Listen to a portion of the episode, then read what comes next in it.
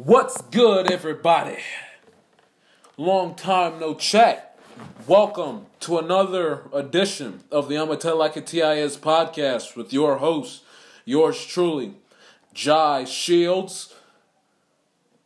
Got a jam-packed show for you today. I know I've been gone a few weeks, 3 weeks as a matter of fact. But don't worry, I'm recap all the baseball in my opening monologue, as well as touch on the NFL and talk about Week 9 action in the NFL and talk about, you know, where the state of teams are coming around halfway through the season. But first things first, I'm going to recap the MLB postseason. Like I said earlier, I even have a guest to talk football a little later on in the program today or tonight. But first off, let's do the MLB postseason. And how am I going to go about this is that I'm going to scream and yell about things in the postseason, this past MLB postseason, that bothered the crap out of me. First off, do the LDS first, the League Division Series. I'm going to do the... Listen, I've had enough of the Cleveland Indians. The Cleveland Indians are a frustrating baseball team to watch, especially in the postseason. The city of Cleveland, sports-wise, has gone through a lot, with the Browns having been 0-16 the previous season, LeBron James leaving for La La Land, going to LA of the Los Angeles Lakers, obviously. They've been through a lot. And the Cavs are going to stink this year. And the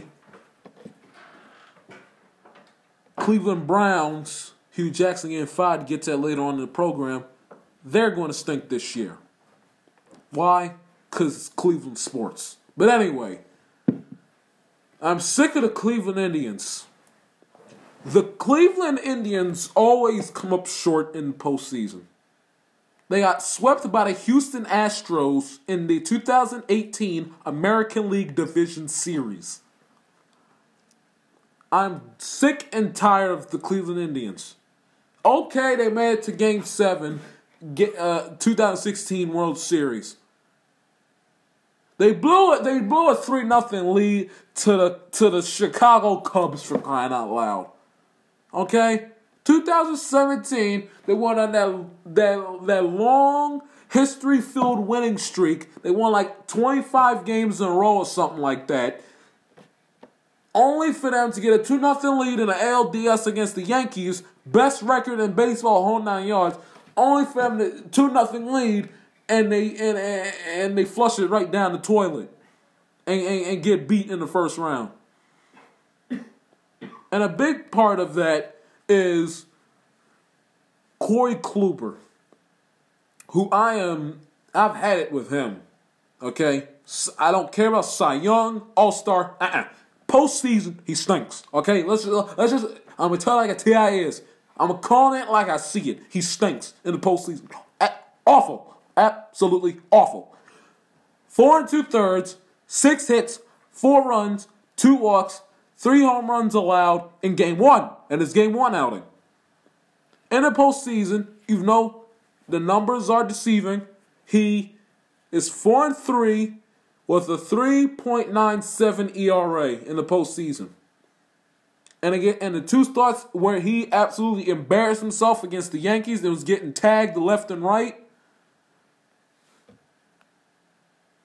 He was 0-1, and I am not making this number up, with a 12.79 ERA with 10 hits allowed, 9 runs allowed, and 4 home runs allowed. Just in those 2 starts. I don't want to hear about the Cleveland Indians. I'm sorry. I'm sick and tired of them. They can go join a factory of sadness that is the Cleveland Browns. I've had it, okay? They skated through an easy division. Only, like, can you be competitive? You got swept. Like, that is a joke, okay? And then I got Lindor, who couldn't hit his way out of a paper bag if his life depended on it. Jose Ramirez, awful. Edwin Encarnacion, awful. Josh Donaldson, his old compadre from Toronto, awful. Jason Kipnis, awful. All of those guys that I just named combined for a 0.88. That's an 88 batting average. Disgusting. Awful. I've had it with the Cleveland Indians. Okay? Don't talk to me about, no. Corey Kluber, I don't care how well he pitches against Chicago White Sox, the Orioles, and the Royals and Twins in June. Okay? Your report card is January. Excuse me, not January. Your report card is October. And he's sitting up here pitching like hot garbage. Enough. I've had it with the Cleveland Indians. That's item number one. Item number two is the New York Yankees losing in 4 to their hated rival Boston Red Sox. It was the first time since 2004 that the two teams had paired up in a playoff series. Of course, with coming back 3-0, 86 years, you know, the curse of the great Bambino and everything else. But they lost.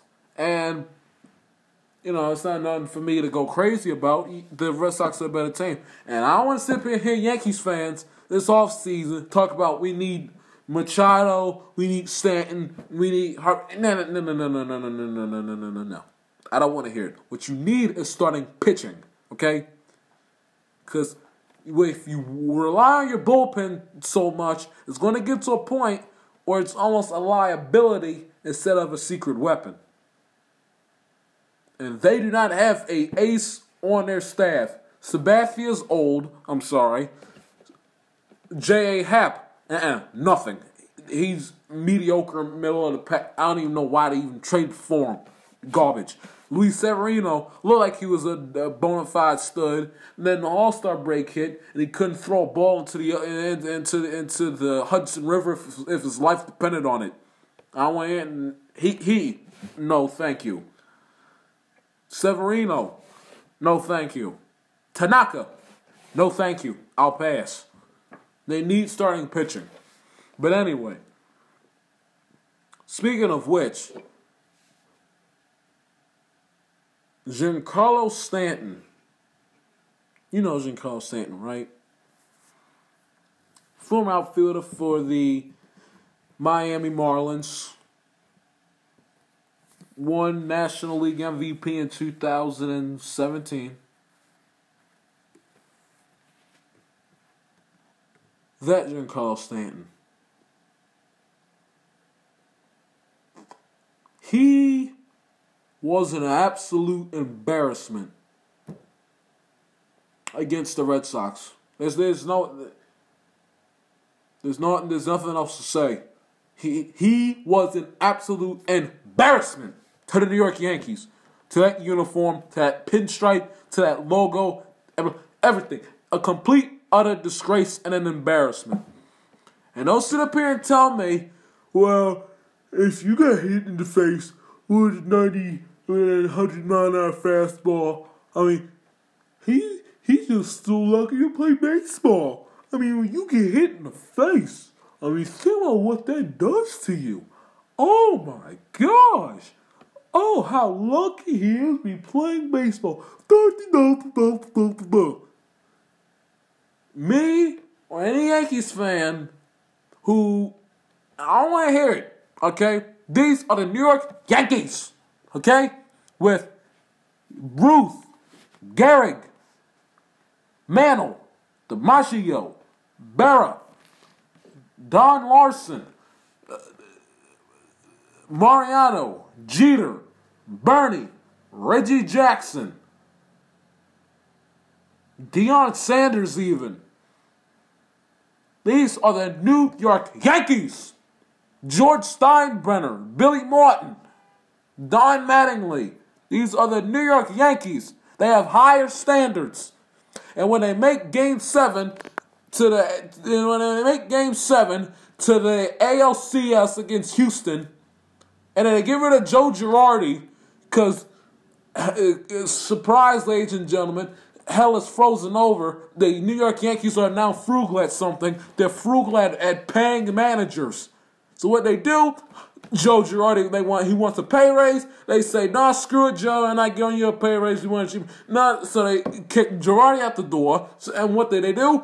They go to ESPN. They see Aaron Boone, 2003 LCS hero, whole 9 yards. What they do? They drag him out the booth.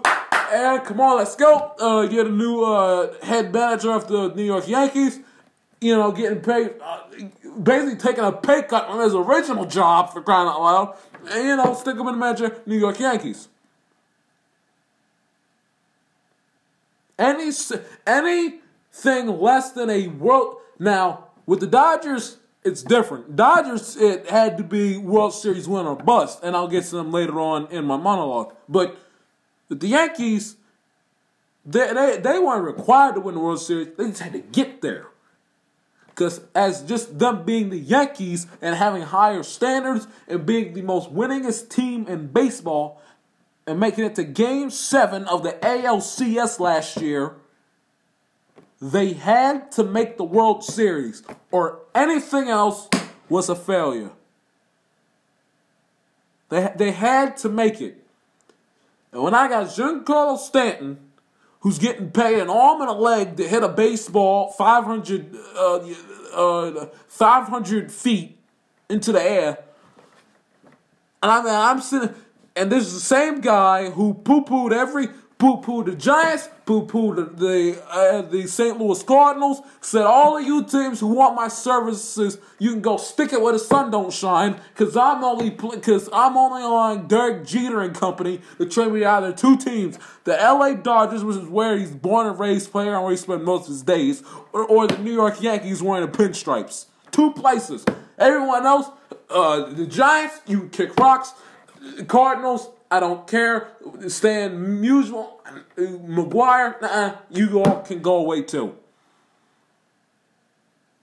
Kick them to the curb. So you either trade me this or this. It's getting paid $300 million. I don't want to hear. Stop making excuses about getting hit and in the face, okay? You're wearing a New York Yankees uniform, and your goals make the World Series. I don't care, okay? You're the Yankees. You have higher standards. I don't care. And don't sit there and say, well, they're just lucky. No. Yankees have higher standards. Don't give me this, well, at least they made it. Well, gee whiz, the Bengals made it to like what? Had 6 straight playoff wildcard appearances and lost every single one of them.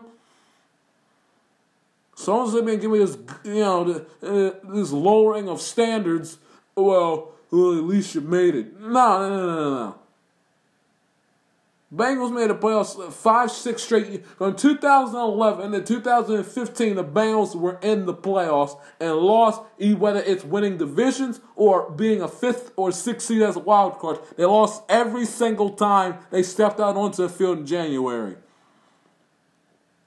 Me personally, I could care less, how many wins they had or whether they won the division or not. Your report card is playoff time. And especially when you're the New York Yankees, you got to have higher standards.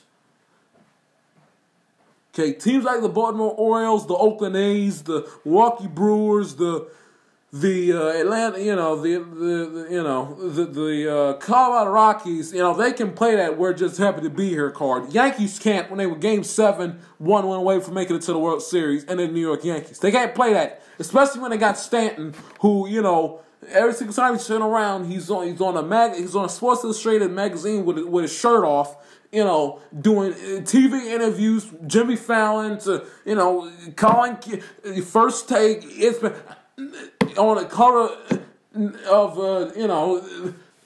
getting placated across social media and the internet like you wouldn't believe. He's making $300 million. His job and his responsibility is to show up in the postseason. His report card starts in October.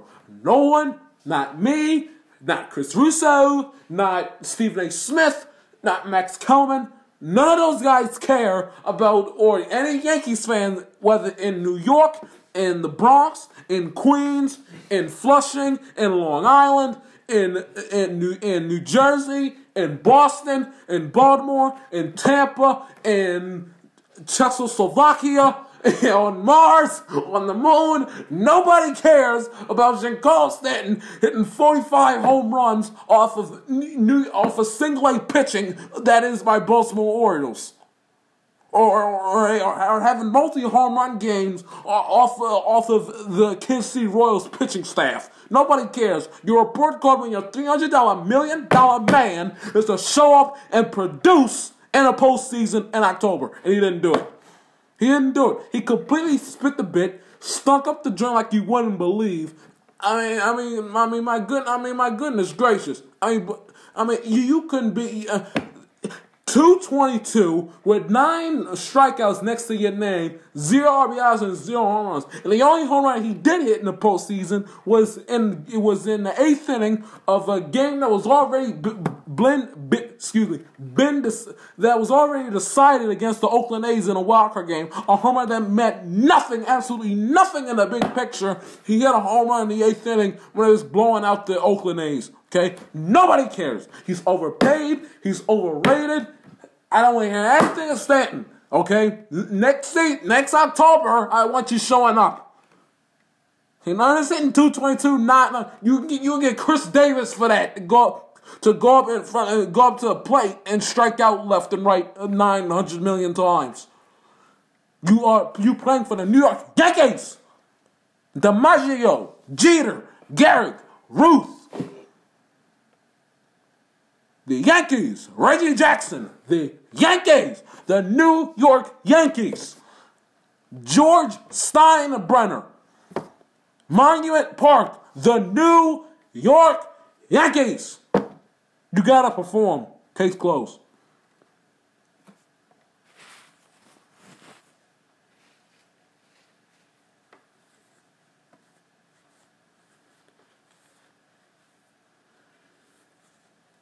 You go to the LCS, the ALCS, that was between the Boston Red Sox and the defending World Series champion Houston Astros. Game 4 of that series, Jose Altuve in the first inning hit a fly ball that was headed towards the seats in right field in Houston, and Red Sox outfielder Mookie Betts tried to jump up and rob the home run. They called it first a ground rule double. Joe West, who's the right field line umpire of that game, you know, because in the postseason they add umpires down the lines. He originally called it a ground rule double, went back and reviewed it, and called it fan interference. Now, for all of the Astros apologists out there, and their fans, whether they be genuine or bandwagon,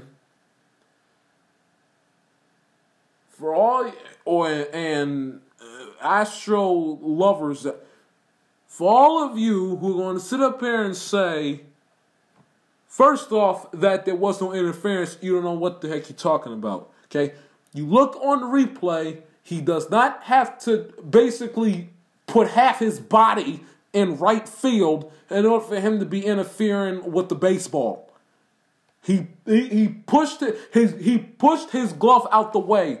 That interfered with Mookie Betts' ability in trying to rob a home run. Case closed. He pushed his glove out the way. Plain and simple. So You know, it was like playing, you know, it's like in football when you're the wide receiver and your quarterback throws up a bad pass and you know that the guy that's defending you, the corner, the safety, is trying to catch the ball for interception. It's like when, you know, you just stop going after the ball. You play the guy who's going after the ball. Like, well, I can't get the ball, so I might as well keep him from getting it. You know, you push him out the way. Yeah, push his glove away. And then he didn't have to lean over the fence. And as if, even if it was a bad call, it happened in the first inning. First few batters in the game. Win the game. You have Jose Altuve, Bregman, who I'm going to get on in a little bit, Gurriel, and Correa. No excuses. Win the baseball game. You are the defending 2017 Major League Baseball World Series champions. And you won your division and you won over 100 games. Your professional athletes getting paid good money to go out there and play baseball. Win the baseball game. Don't sit here and give me this garbage. It was in the first inning. Win the game. Recover. Hall of Fame caliber championship athletes overcome obstacles and overcome unfortunate circumstances. You know why? Because they're winners and they want and they have the drive and the desire to win the game. Bottom line, period, point blank.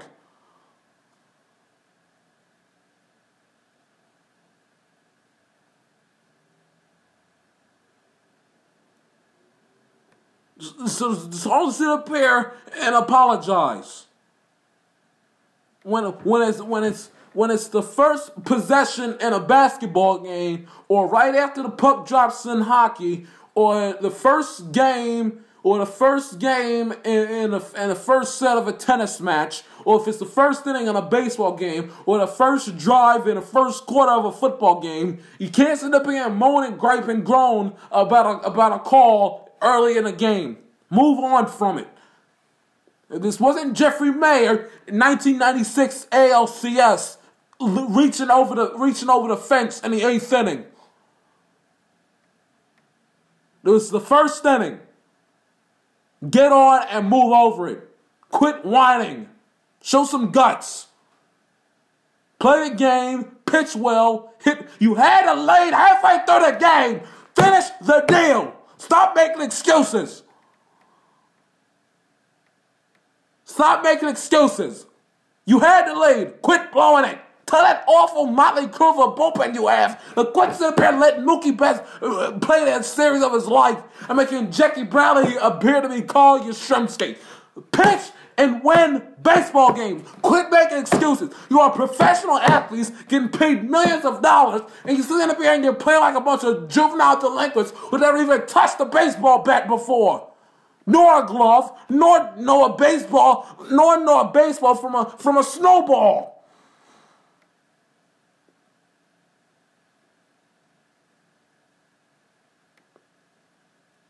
Then you gotta sit up here and listen to Kate Upton, who thinks she's hot stuff, who thinks she belongs on ESPN LB Network, sit up here giving us a series of tweets. Yo, Donald Trump sitting on the toilet at 4 in the morning, tweeting a handball toss because they ain't got nothing else better to do. Sit up here and telling me, watch the film, Mookie's glove is closed, that's not right. It's a fan! Close that glove for crying out loud!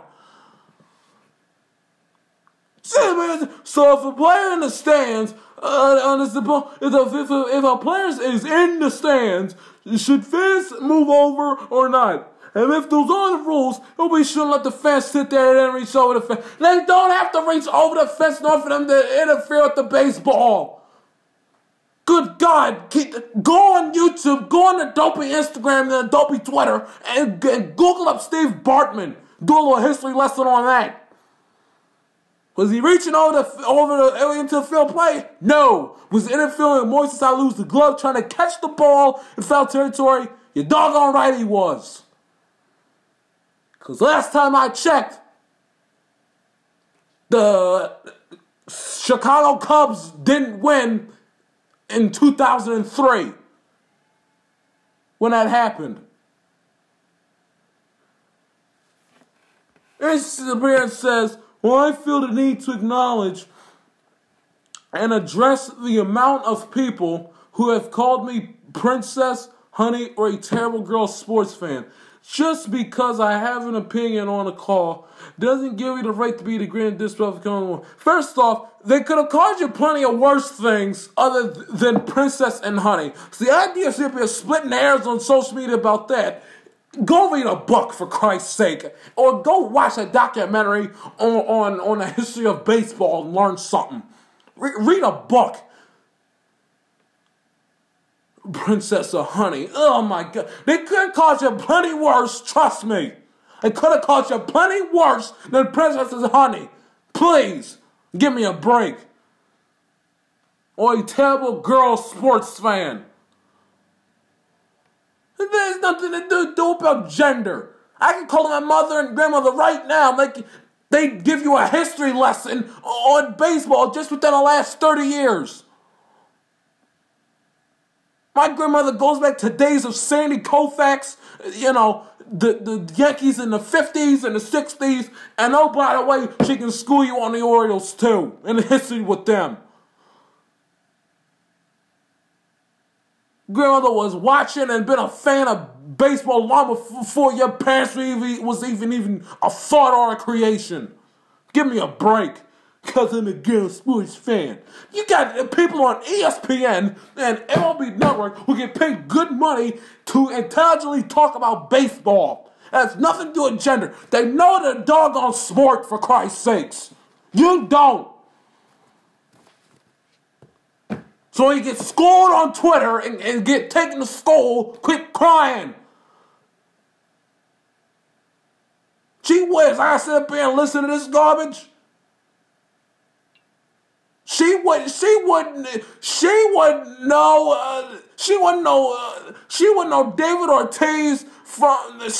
David Ortiz from Roberto Clemente. After Cows came home, she wouldn't know. Knows nothing. All of a sudden, oh look at me, Justin Verlander's my hubby. I think I know baseball now. So if I get married to an astrophysicist out of Tuskegee University, does that think I know what the heck, how to freaking compute astrophysicist formula? If I marry an astronaut, do you think I would have the ability to know how to fly up in a spaceship to Mars?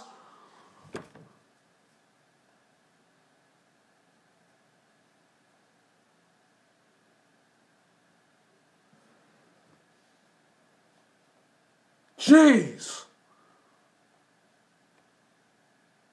Degrading and disrespect. They could have called you lucky I am sitting up here. They could have called you worse names and I would have had to put like $50 in a swear jar than Princess and Honey. Give me a break. Oh, Kate Upton, get lost, will you please?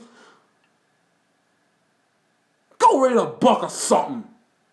Gee whiz.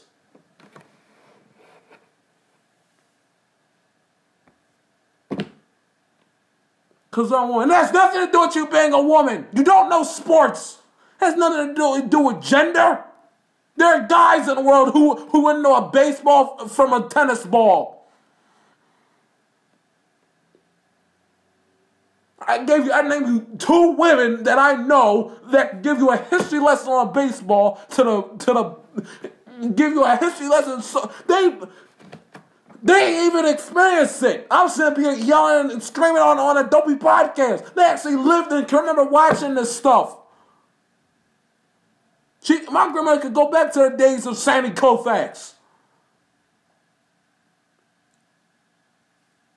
You go back to game one of the World Series between the Dodgers and the Astros.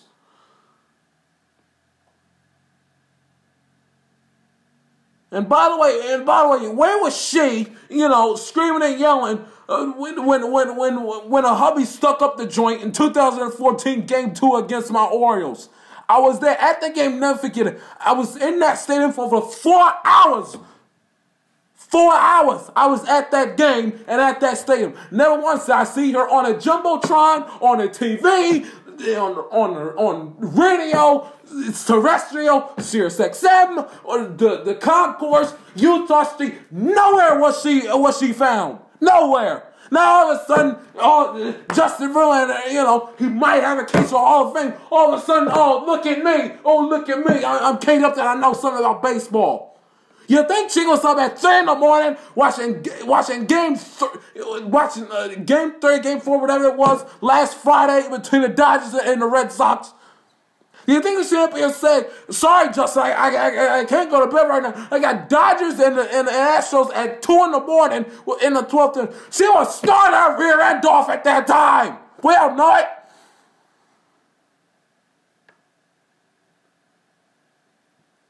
Jeez.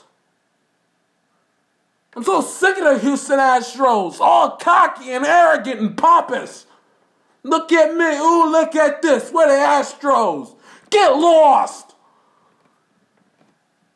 Correa singing, this is an episode of the Bachelor. Simply, I got Ken Rosenthal giving me an interview at 2 o'clock in the morning so I can hear what Hans Potts has to say at the winning of the championship at such a young age, and I got him going on and there and proposing. Oh, you can go to Venice Beach and do that garbage. You got a whole doggone off season for you to sit up here and flirt. And flirt now. Oh, get lost.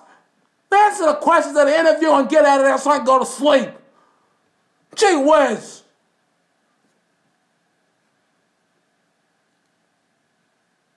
Now I gotta sit here and get a front row seat and a front row ticket of the Justin Verlander and Kate Upton romance experience. Put that crap on YouTube. I'm simply trying to watch a baseball game. Get that garbage off my television screen. And out of my news headlines. USA Today. Y'all get lost. All your celebrities. Pete Davidson, another guy that goes for you too. And all summer long. Ariana Grande and Pete Davidson sitting getting a mocha frappuccino mocha latte at Starbucks. Oh, Pete Davidson and Ariana Grande going to go see Cars 3 in the movie theater. Oh, Pete Davidson and Ariana Grande are picking out the wardrobe for Jimmy Kimmel's show. Who cares? Live your lives. Enough. Y'all want to get this garbage? Live your lives. Serve them right that they broke up, those two idiot dopes. Pete Davidson who thinks he's Bernie Mac on Saturday Night Live. He ain't a patch on Chris Rock's rear end. Ariana Grande, same thing. She ain't a patch on Beyonce's hind parts. Look at me. Oh, watch this. Look at this. Oh, I love him. Oh, he loves me. Oh, we're so in love. I'm finna read an article. Read myself an article 4 or 5 or 6 times about they broke off the engagement. Anyway, getting off the beaten path. Back to the Astros. I got Bregman simply posting home runs on Instagram, tooting the horn like he didn't learn from Aaron Judge blasting Frank Sinatra on the boombox along the Red Sox locker room. And I got him sitting up here, taunting them. Hits 133 batting average with 3 strikeouts and an RBI. And he talks up a big game because, oh, look at me, I'm Alex Bregman. Oh, what? Yeah, I thought the same thing. My dad and MLB history with my family, all this other garbage. Talks about a big game on for him to go in the postseason and he pee down his leg. And then after all said and done, all you done did the media. What do you mean you don't want to do it the media? You see me talking about all that crap. Face the music. Enough. Just like Cam Newton walking out the middle of a press conference. Garbage. Face the music. Be a man. Show some guts. Grow some kahunas. Enough. Face the music. Be a man. Quit acting like a doggone soft wimp. After you done stirred up this pot and stunk up the joint, you don't even have the decency or the courage to face the music after you done sit up there on national television and play like a piece of garbage.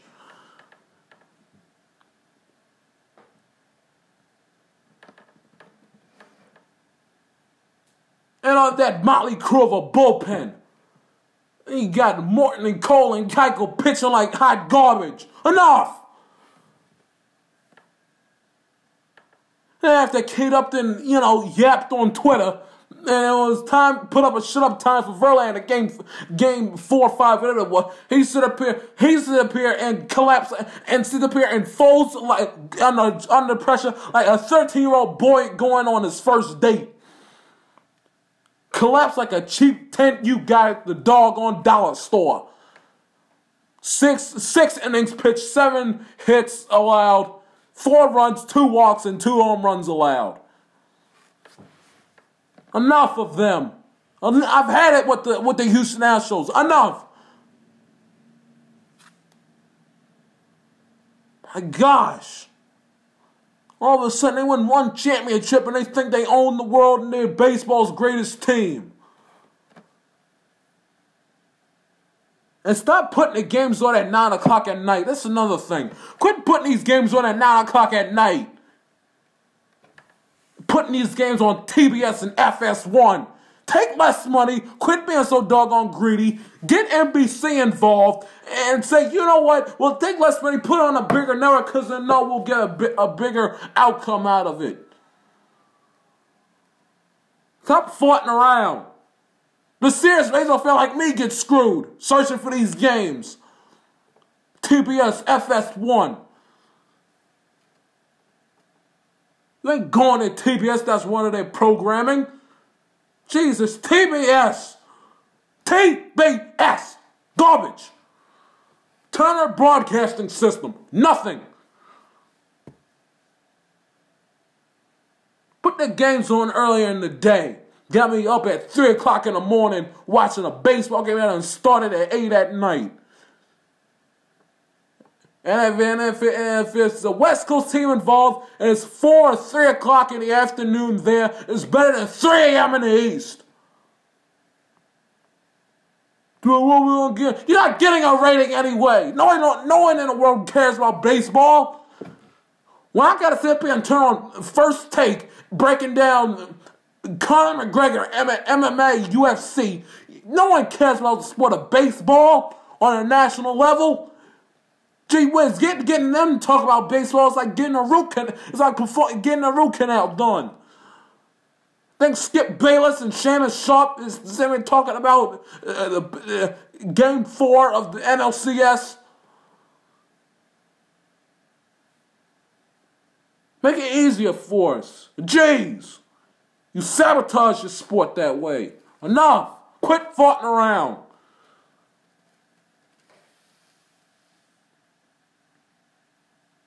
And I'm sick of the Dodgers. Doggone it. I've had enough. You make it to the playoffs every single year and you fall flat on your face and embarrass yourselves. 2 straight World Series appearances and you've spit the bit both times. When is it going to get through you guys' heads that no one gives a crap about you guys winning 90-plus games in a regular season against garbage opponents?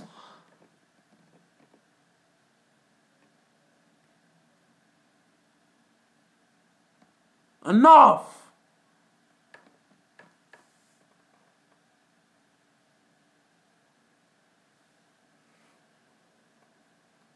And Clayton Kershaw.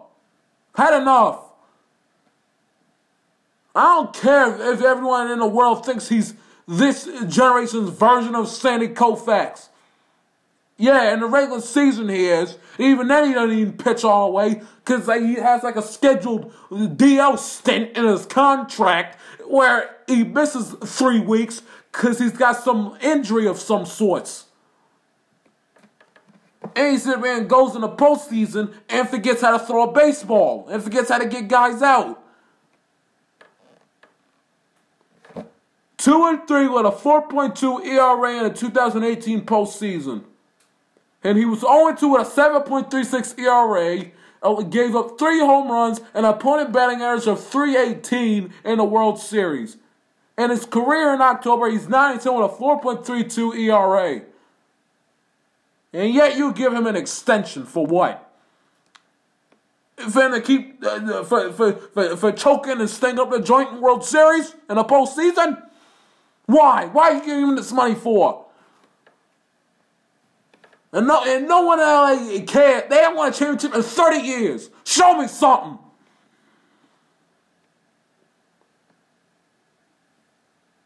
Show me something. I don't care about you striking out 10 guys pitching a one-hitter against the San Diego Padres. Can you pitch in the postseason, please? Would it kill you?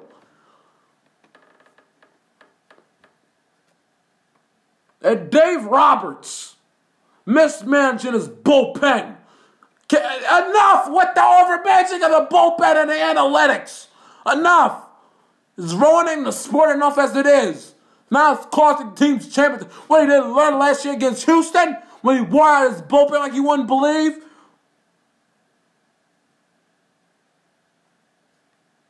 Putting a Ryan Madsen.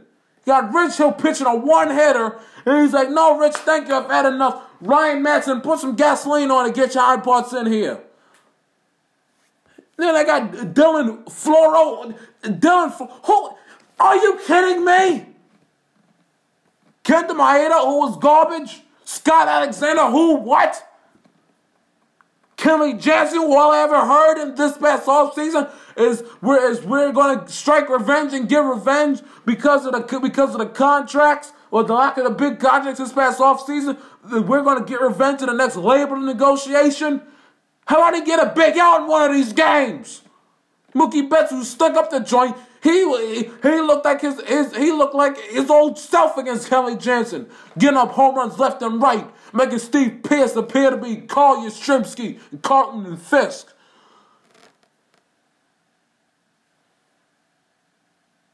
All stuck up the joint and embarrassed themselves. Enough! And don't step in and give me, well, this is happy to be here. They're the Los Angeles Dodgers. Higher standards. We expect more. Went to the World Series last year. If it didn't win it this year, the season's a failure. Enough. Enough with the analytics and over-managing these bullpens, 39-2 line, all this garbage. Watch the ball game with your eyes. Gee whiz, God gave him 40 for a reason. Use him for the love of him. Please. Use your eyes, watch the game, analyze the game, let it swirl around in your head, use your knowledge about baseball and knowing what you would do in this situation, trust your gut, trust what you're feeling, and then go with it then. Cause you can sit up here and have the little dope with the Vineyard Vines pullover quarter zip on with the cargo pants with the cargo shorts with the no socks on with the Sperry's, drinking the Starbucks with the UCLA cover with the Vineyard Vines and with the glasses and the comb overhead haircut look. They can sit up here and can dial up the computer to win 96 games, but when you're in the postseason, it's a different ball game, because in the postseason, every manager move is critical. Just as critical, and just if not as more important than the 9 players who are out there on the field.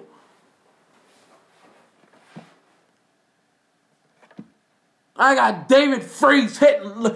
David Freese, who hasn't been relevant since 2011. I got him hitting leadoff in Game 5 in an elimination game in the World Series.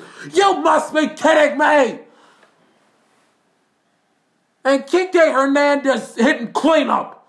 You got Manny Machado, Brian Dozier, and Justin. I got these two fools hitting Freese leadoff, and I got Hernandez hitting cleanup. What a joke! I want the Dodgers to make it to the World Series again, just so they can spit the bit and embarrass themselves 2 more times and lose in the World Series. Just so they can have that disgusting, embarrassing label and feeling of being called the Buffalo Bills of Major League Baseball, losing 4 straight championships because they're so doggone terrible and embarrassing. It can't mean the savage, one dopey, lousy championship. Enough. Jansen, I've had enough of you! Jansen, enough! Kershaw, enough! Dave Roberts, enough! Astros, I have enough of you. I have had enough of you.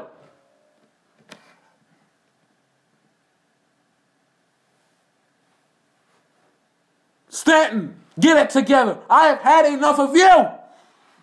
Indians, I have had enough of you. Manny Machado, come on. Well, he don't hang. Well, I won't.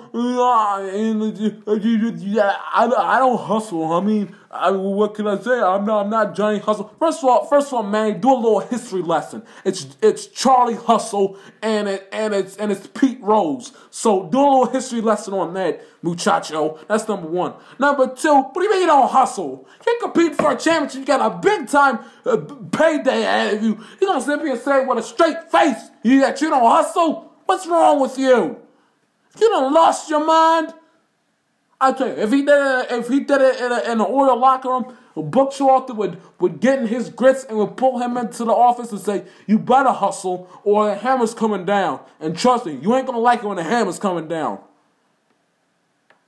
That would never happen in the oil locker room with Buckshorter. Never. I don't hustle. Yet he wants every nickel and every penny. The team's giving him $300, $500 million. Talking about he don't hustle. God.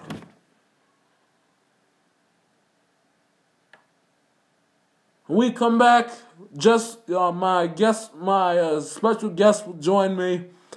Talk about the NFL.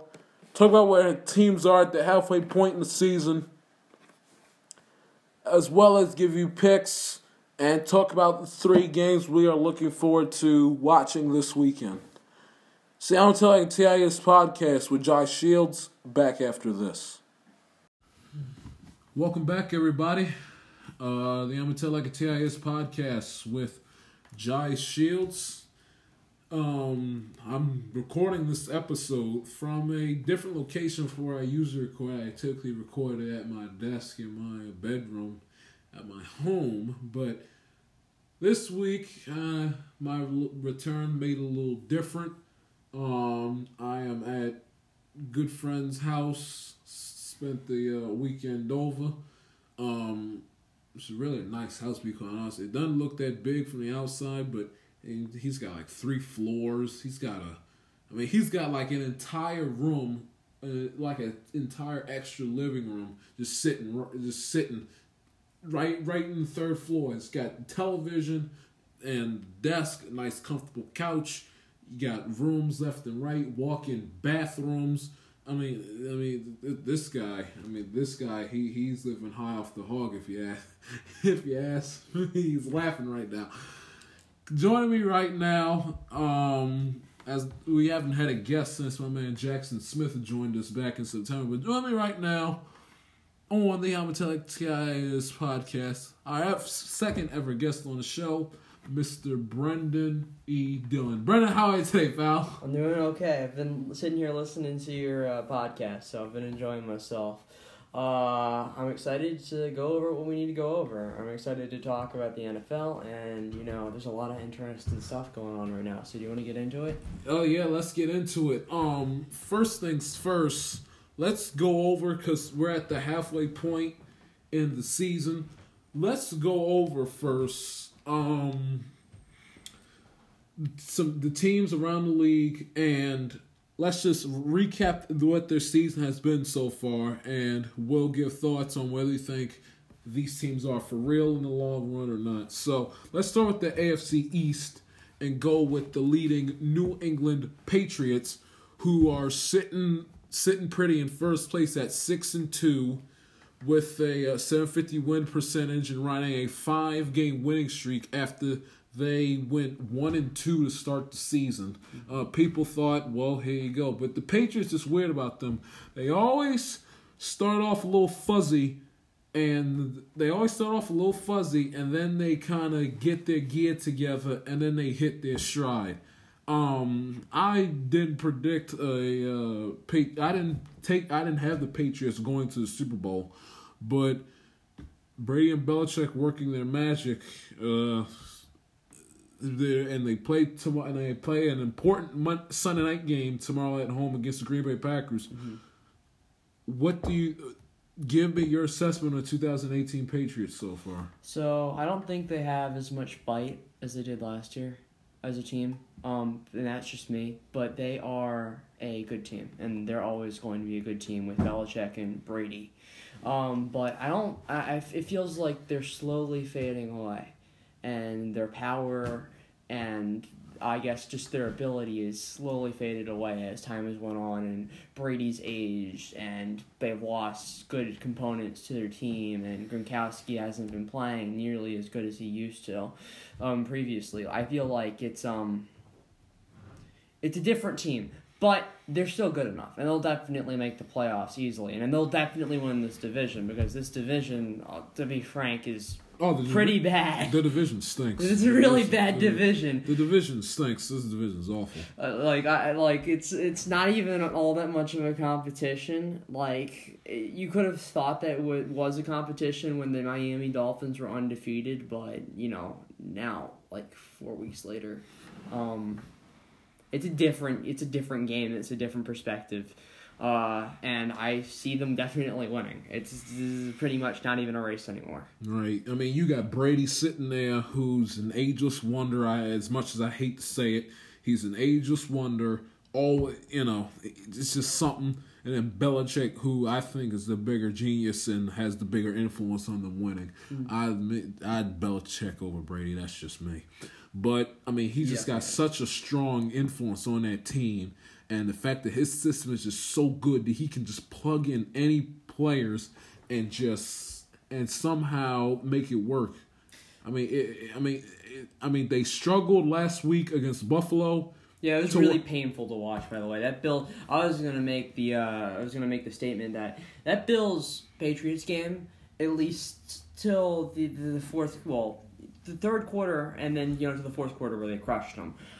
In the third quarter, it still looked like the Bills could easily come back in that game and actually beat them. Sure did. And that's insane and frankly extremely scary. And I know that they're in the same exact division, so they definitely game plan for stuff like this. But let's be honest, you've seen the Bills play. They have Nathan Peterman. Okay? No, he didn't play that game. It was Derek Anderson playing that game. But they have Nathan Peterman as one of their quarterbacks that have started this year. And we all know about that man.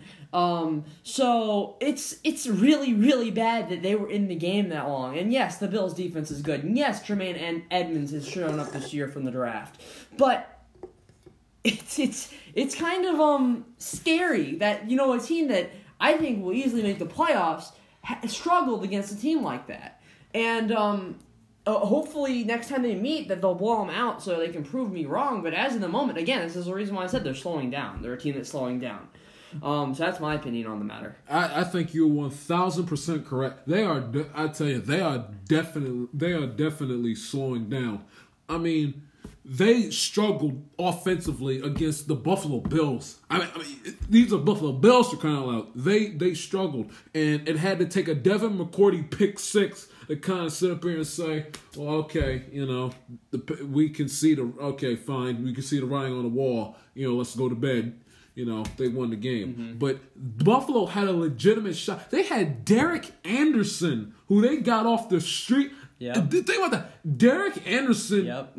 Had a decent chance of beating Brady and Belichick at home on Monday Night Football for crying out loud. It's insane. It really is insane. So, you want to move on to the next team? Oh yeah, next team is the Miami Dolphins. They are sitting in second place. They were at one point in first place and the best team in the AFC East for a good little while. They're sitting in second place at 4-4. They've lost two straight. They are 1-3 on the road. They're 1-1 in the division. Miami Dolphins.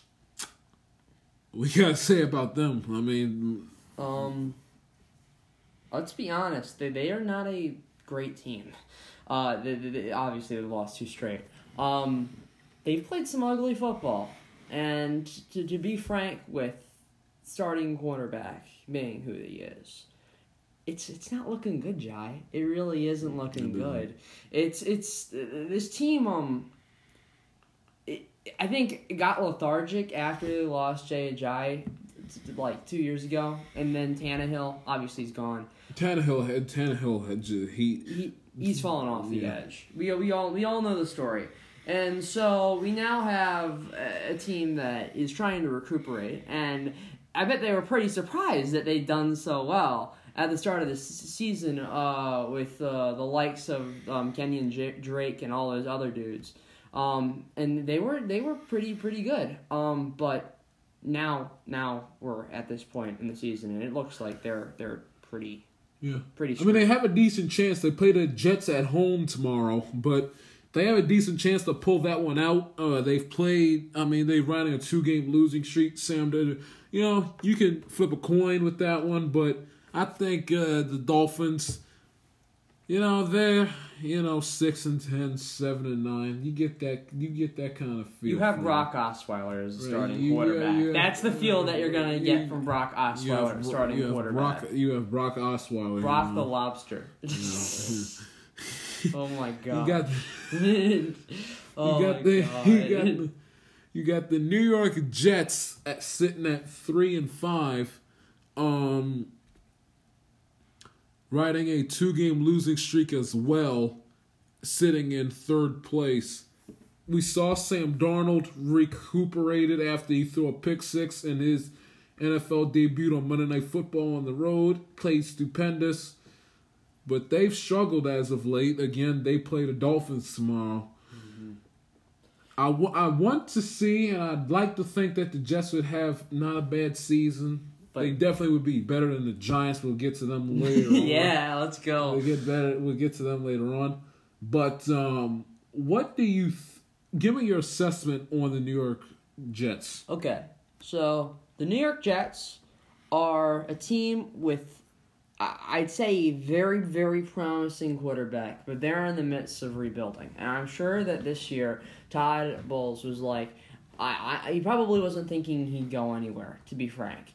And yes, their defense isn't the worst defense in the world, but they're obviously in the midst of rebuilding. And you can't really say differently because they have lost pieces all around the board. So they are probably not going to go anywhere this year, but I feel like they could be a dangerous team in the upcoming years, especially with such a interesting quarterback prospect, I should say, being at the starting helm.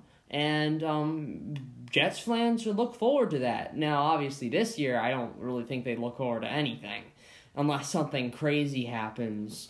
But which you won't, but you make it. Yeah. Sorry. Well, I'm just trying to keep the people entertained, Jai. That's not the point. But it's not going to be a great year for them. I'm just going to be frank. We all know that. We all know that this conference as a whole is garbage, and that's just one of the other teams. But this team has promise, unlike the next team that we're going to talk about. Well, the next team we're going to talk about is the Buffalo Bills. The Buffalo Bills, who, like I said, had a decent chance of beating the Patriots on Monday Night Football at home. But the Buffalo Bills, who have lost 3 straight, they are 2-6 in last place. With Nathan Peterman starting him, which I don't get. Josh Allen, he's injured. Who's injured, and he... What is the Buffalo... Didn't they go 9-7 and make the playoffs last year? It looks like they've gotten a franchise quarterback, and it looks like they've regressed. Like, what is up with the Buffalo Bills? Like what give me answers, Brendan, because I'm running out of words. I don't know. They went 9-7. They are regressing. Like, this shouldn't be. Like, they should be in second place at 4-4-ish. Not the Dolphins. I mean, come on. Like, what? Buffalo. Like, Nathan Peterman. Like, Sean McDermott. Why are you still employed? Like, I don't understand. Oh. And help me out. I This team is just a prime example of how to make a rebuild about the most painful process physically possible. Because they're obviously also in the midst of rebuilding. They have their quarterback, who, by the way, they got injured, and who, by the way, has been flamed on tons of times for not being as qualified as people say he is, because he's just an arm-powered junkie, but nothing else. Which is debatable, because he didn't play completely atrociously when he was out there. But now we have real atrocious quarterback play with Nathan Peterman and just the likes of clipboard Jesuses coming out here, dudes who haven't played the game in like 3 or 4 years finally coming back and, having some of their first play that they've had in literal years. So it's painful. It's painful to watch this team play. I don't see anything positive coming out of this. And they're definitely nowhere near being done their rebuild. But ever since they lost Tyrod, I feel like they've been a different team. And that's not saying Tyrod was a great quarterback, but I feel like he got them to the playoffs. 9-7. Like what are you doing here? And look at Cleveland. Cleveland's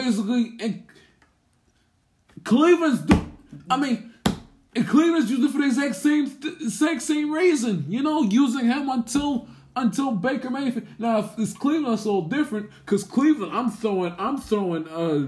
putting Baker Mayfield, holding his feet to the fire, I'm throwing him into the pack of wolves. But even still, you could have kept Tyrod, but you give it a Tyrod Taylor all because just to start Nathan Peterman. I don't even think it was a plan, John. I think the plan was, hey, we have the ability, now that we've moved up, to get a great quarterback prospect from this draft. And I'm sure that's what they were thinking. And so, when they did get Josh Allen, they were like, okay, yeah, we have our quarterback. But, no, you did not. You did not. And people were already against the Vic to begin with.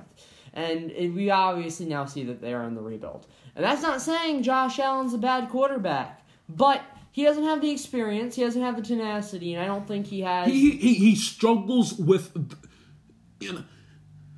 He's not... I wouldn't have picked him, to be quite honest with you. But, You're putting out Nathan Peterman. Y'all really for real? They've stooped that low, Jai. They've stooped that low because that's all they have left. It's painful. It's the Bills. It's the halfway mark. Now, where do you think Buffalo is in total rebuild mode? It's in total rebuild mode. They've been in rebuild mode for this whole entire season. Their lucky win that they got against Minnesota is the only positive thing that's happened this season. Yeah, pretty much. But now, with that, we head to the AFC North, and now it's time for another episode of Days of Our Steelers. The Black and Gold Brigade is sitting at 4-2-1, having tied the Cleveland Browns in Week 1, coming off of a win as they face their hated arch rival, the Baltimore Ravens, who they got embarrassed by on Sunday Night Football at home. Joe Flacco had likings of his 2012 self, while Alex Collins ran every which way against the Black and Gold Brigade Steel Curtain defense. Sitting at 4-2-1, riding a 3-game win streak. Brendan, what does the Pittsburgh Steelers have to do, including with this Le'Veon Bell situation? Give me your assessment of 2018 Pittsburgh Steelers. You have the floor. Steelers are a very interesting team this year. They're walking. I tell you, they are walking soap opera. Yeah, that's exactly what they are. It's they're very controversial because of the Le'Veon Bell situation at hand, where obviously he's not playing for them, even though he's on contract, because he wants the contract extension, which he's never going to get. So he's going to be on another team next year. And we all know that's going to happen. We all knew that was going to happen. But in his absence, James Conner. Yeah. Out of nowhere. Out of nowhere. And he's done a great job replacing Le'Veon Bell, which is why you kind of throw around the idea about him trading him, because really, Le'Veon Bell, I mean, in all seriousness, like, and I said this back in September. When does it become rather you making your money? I mean, I get it. You want to get paid. You know, it's a shelf life with the running back position. You know, I know you want to protect yourself health wise because of you know, concussions and everything. But at the end of the day, like, do you play football because you love the game and you love the sport, or do you play football because of the money? Because in all honesty, you're holding out. I mean, we are in November now, and we're sitting up here talking about something that should have been taken care of. Really, when we get right down to it, it should have been taken care of in July, to be quite honest with you, if not August. I mean, we're here. Yeah, he'll be back by Labor. Nuh-uh. Back by the bye week. Well, bye week's come and gone. Where is he? You know where he is? He's out partying on yachts, making trashy rap songs and farting around. But, I mean, but come on. Like, at the end of the day, do you want to play football or do you want to, you know, this is what Le'Veon Bell has to realize. Is playing football to him a hobby, or is it a profession that he makes his living off of? That's something he needs to ask. And if he's going to view it as a hobby and saying, well, I got all this money, I'm going to go ahead and rob it, okay, fine, retire. Quit. Hang up the cleats. But don't sit up here and hold. And now the Steelers have a little fault too in this. I think they're definitely. I think the Steelers are actually. The Steelers. I think the Steelers are making a smart decision. But I respect. Like, I know Le'Veon actually is not doing some great stuff for his reputation, but I do respect what he's doing. Because he thinks that he is worth more than what they're giving him, and he doesn't want to be put in a situation because, you know, these players have a limited time span in which they are actually going to be in the league, and this is their livelihood. This is where they're going to make bank in their lives. So he's trying to make as much money as possible right now, and I respect that immensely. So what he's doing right now is actually, in my opinion, very intelligent, because he is going to get money somewhere, because he's very promising. He's an amazing prospect who I feel like, you know, deserves money. I don't know if he deserves all the money he thinks he's worth, but he definitely deserves money. And if the Steelers aren't going to give him near the amount of money that he wants, then he has a total right to do what he's doing right now, Jai. So I disagree. I don't think he thinks it is a hobby. I think he thinks it's a actual job. He's taking it seriously. He's taking it seriously because he wants the money. Now, what he's doing for his reputation, on the other hand, yes, I disagree with that. That makes him look like an idiot. And if he wants a job anywhere else in the future, he needs to clean up his act. And, you know, I don't think that he is exactly looking like the worst human being in the world, but just have his reputation look better and have his comments be more truthful, I guess. But if you say that you can't sit up here and say, I'm holding out. You can't sit up here and say, well, I'm holding out. And then you sit around and then you get TMZ of you at the club and on jet ski. That's a bad look. Because that's where people like me make the assessment, well, to him, it looks like football's a hobby instead of a profession. Because really, if it was me, I'd be making sure I'm in the weight room, make sure I'm in tip-top shape. So as soon as we get something done, bam, I'm right out there on the field. Because you know, if Le'Veon Bell comes back and he has like a couple of bad games that the Steelers can't afford to have, you know, then what? But at the end of the day, like, both sides are at fault, and I've mentioned this on this podcast a bunch of times. But at the end of the day, Le'Veon Bell has to realize at this point in the season, he's got to come back sometime. Yeah, definitely. He's going to have to. He has to, because he can't sit up there and say, well, I want my money, yet he plans on not playing. No. You got service time. Come on, it doesn't work that way. You can't. So he has to report. But at the end of the day, he's got to, like, make up in his mind and, like, be like the bigger man and bite the bullet. You know, he's going to be a free. I mean, look at Kirk Cousins. I mean, he basically ate up those franchise tags to the point where don't remind me. To the point where somebody had to give him money. I mean, why did he just eat it up? You know, wait till free agency comes, and then he might get it. And who knows? Now, I think it'll never happen, but you know, you never know. I mean, you could win a Super Bowl, but he doesn't want to risk injury, which I get. But at the end of the day, like, who wants to play with a rusty running back? I mean, it's really like I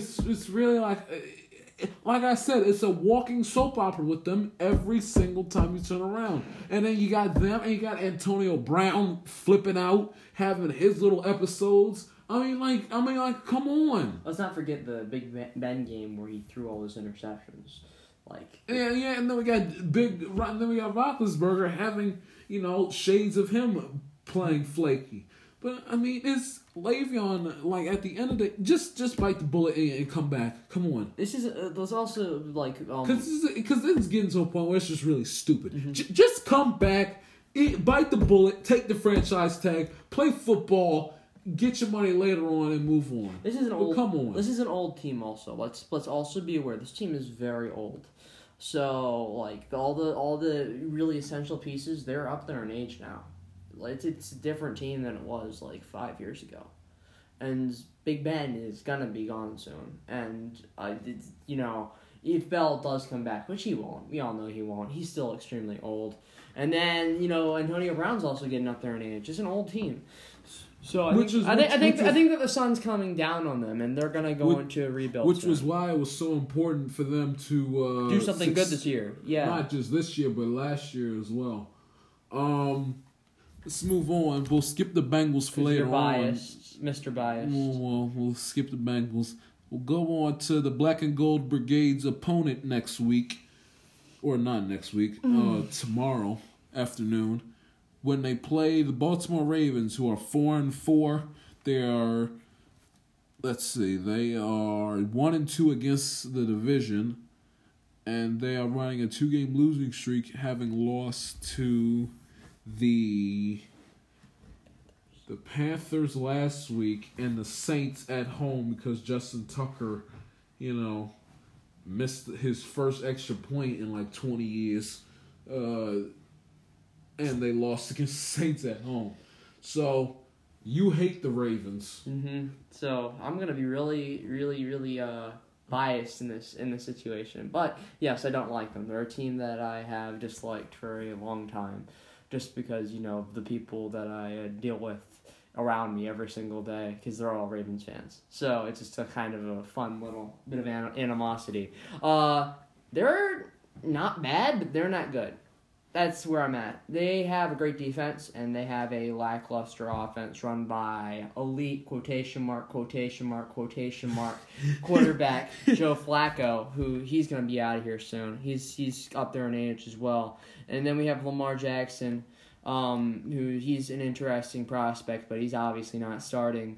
It's just an interesting team as well. In fact, a lot of the teams this year are interesting. I'd say that very little of them are bland. The conflict that comes from this team, I feel, is the fact that their defense is very, very, very good, and their offense has been rejuvenated, obviously. But, last week, that showing against the Carolina Panthers really shows what that team could end up being by the end of this season.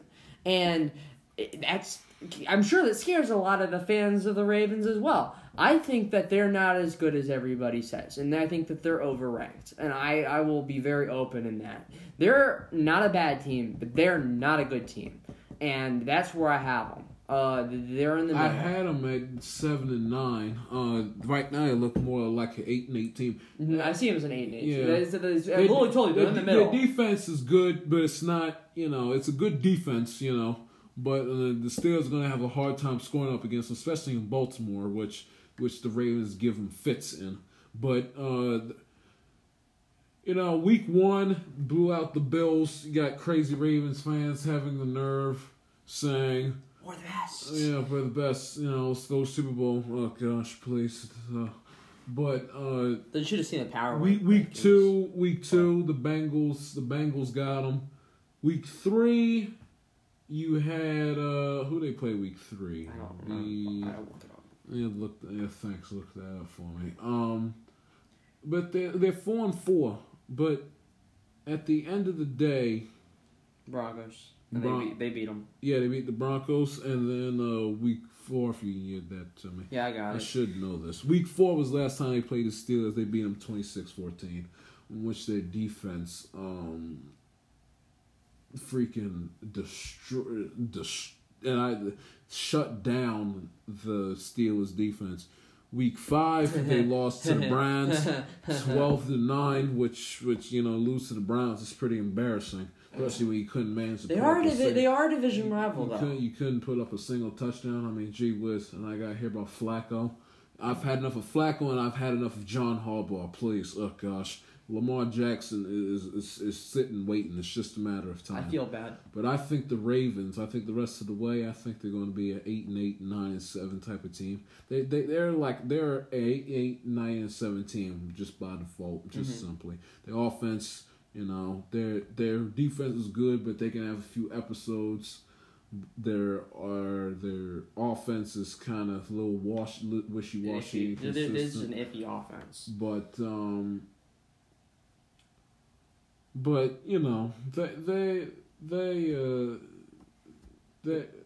they're just in the middle. Right. They're in the middle. That's where we got it.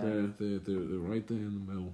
I'll give you the picks for the Ravens game later on in the program. Got it. But the Ravens, that's not we'll see. I think they can sneak in there as a wild card team, if not win the division. But we'll see. Wild guy. Going to the embarrassing, awful. They're not that bad, Jai. They fired their head coach last Monday. I am aware. But their head coach wasn't all bad. The Cleveland Browns, who are sitting at 2-5-1. I can get through this pretty quick. They're a team. They're not bad. But they're not good. They've won a few games, and by a few I mean two. Mm-hmm. And they've tied a game, but they've lost 5. And Hugh Jackson's gone. He's out of the building. Their offensive coordinator's gone. He's out of the building. So it's a different team. They obviously don't really have a chance to recover, at least this year. But we have seen improvement from the, the 0-16. Well, you've seen improvement, Cleveland Browns. But it's the same. Like they're not zero. They're not gonna. They can't go 0-16. They are a factory of sadness, is what they are. And they can't go 0-16. The Giants. But the Cleveland Browns make you depressed, and I'll leave it at that. Yeah, that's the truth. They make you depressed, and I'll leave it at that. Moving to the AFC South. The Houston Texans sitting at 5-3. They are 2-1 within their division, running a 5-game winning streak after they went 0-3 to begin the year. Houston Texans, who I thought at least would improve, and Deshaun Watson is finally coming around the corner, recovering from his ACL injury. They got Dustin Hopkins sitting there, wide receiver. And I believe they got... You mean DeAndre Hopkins. DeAndre Not Dustin Hopkins as a kicker. DeAndre Hopkins. They got a wide receiver from trade deadline. My memory is fogging me right now. Brendan, if you could look that up for me, I'd much appreciate it. Yeah, I got it. But, they've won 5 in a row, and I predicted... Houston be pretty good this year, but sitting at 0-3, I'm starting to regret that decision. But they won 5 in a row. They've played decent ball as of late. They play tomorrow. They play the Denver Broncos at 4 o'clock Eastern time. But They with Jacksonville struggling at 3-5, and Tennessee can't get out of its own way. Houston looks like the favorites to win the division. It was Demaryius Thomas makes a quick return to Mile High, as he was the thank you, Brennan. As he was the wide receiver that the Texans traded for. So they look like the division favorites. Give me your thoughts. The AFC South is interesting this year. It's not just going to be a blowout with the Jacksonville Jaguars. In fact, the Jaguars look weak this year. The Texans probably will make the playoffs this year, and they'll probably lose in the wild card round, to be honest. Because we know the Texans, we know what they do. So, yes, Deshaun Watson's definitely shown improvement. They have a lot of promising wide receiver prospects. Their defense is pretty good. It's not like the best defense ever like they used to be, but, you know, J.J. Watt's getting back there. They're not bad. And it's an interesting and fun team to watch, and I'll be looking forward to watching them, obviously, in the future. There's a lot of positives coming out of this team. You know, you look back at them and like a few years ago, and you wouldn't think that all this great stuff would be happening. But, you know, it's good. They finally have a quarterback now, and they actually might be able to show up. And that's really all a Texans fan can ask with their previous experiences. I 100% agree. I think I think they're the favorites right now to win the division. 5-game winning streak, that's very impressive after starting out 0-3. Deshaun Watson is starting to come into his form again, after coming back from that injury. It's going to be, and with Demaryius Thomas there and DeAndre Hopkins, it's going to be and J.J. Watt is finally, not hoping I don't jinx it, but J.J. Watt's healthy, and, you know, not to make it seem like it's a bad thing, but he's actually in the news and in the headlines, the stuff he's doing on the football field, but just as much as he, and deservedly so, he's been in the headlines over the past year with helping out Houston, Texas, recover from Hurricane Steve Harvey that whipped through their not this past summer, but summer of 2017. Yeah. So we move on to the Tennessee Titans, who are sitting at 3-4. They've lost 3 straight, including in London against the Los Angeles Chargers. Mike Vrabel, whatever his name is. Whatever how you pronounce his dopey name. Went for 2 and failed twice. Once he got lucky because he did a second time, because the first time it was a penalty on the defense. Yeah. But give me your thoughts on the Tennessee Titans. Mike Vrabel, at the very least, has made this interesting. He's a ballsy coach, and He has an attitude about himself that makes the team all the more interesting. Does it mean that he's making smart decisions? I don't know. The season isn't over yet. For all you know, the Titans could do some crazy stuff, and they definitely could turn the season around. They're only 2 wins out of it, which is not all that bad. So they definitely have a chance, to, get back into this division. But as it seems right now, is Marcus Mariota plays up to how he can actually play, and they get out of this losing streak, it could be an interesting and potentially great season for them as a team. And I'm excited to hopefully see them improve and turn around, because I like Marcus Mariota a lot, and I like Vrabel's attitude about things. He reminds me of some of the old school football coaches that, used to coach teams. And I like that. It's a good memory to have. So I wish that they're successful moving forward. That's my opinion on the matter. Right. They play the Dallas Cowboys on Monday Night Football, which would be a tough watch. But they play the Cowboys on Monday Night Football, which I think that game, I know you've been claiming on that game all day, but I think that game is going to be interesting. Watching college football on ESPN every 5 seconds. Monday Night Football, the Titans and Colts, Titans and Cowboys on NBC. NBC. What NBC and Colts, Jai, get it together for crying out loud. But Monday Night Football, I can't, I'm making fun of it. I can't even get the doggone game right. And the network is broadcasting on. But anyway, it's, that game's going to be a tough watch. Oh, gosh, man. Titan. But I disagree. I think the Cowboys will win that game. We'll get to that later on. It's just the Titans, it's just like they got like they're at that type of team. They never can. They're that team. They have promise, Jai. They have promise. And yeah, they have an interesting coach this year. They have promise, but yet they do some things, and then they play well, and then they play in a way that makes you scratch your head. Again, but doesn't every team do that sometimes? Unless you're like the best team in the world, you know, you're gonna have some, you know, problems. I'm sure you could say the same exact thing about the New York Giants, the year that they went to the Super Bowl and beat the Patriots. Mm. So I don't know what you're talking about, but I don't think that they're as bad as, you know, you might think it ought to be. Now, I think that their coach, if he keeps playing how he is, he could have a lot of success, but he could also have a lot of not success because it's a different time.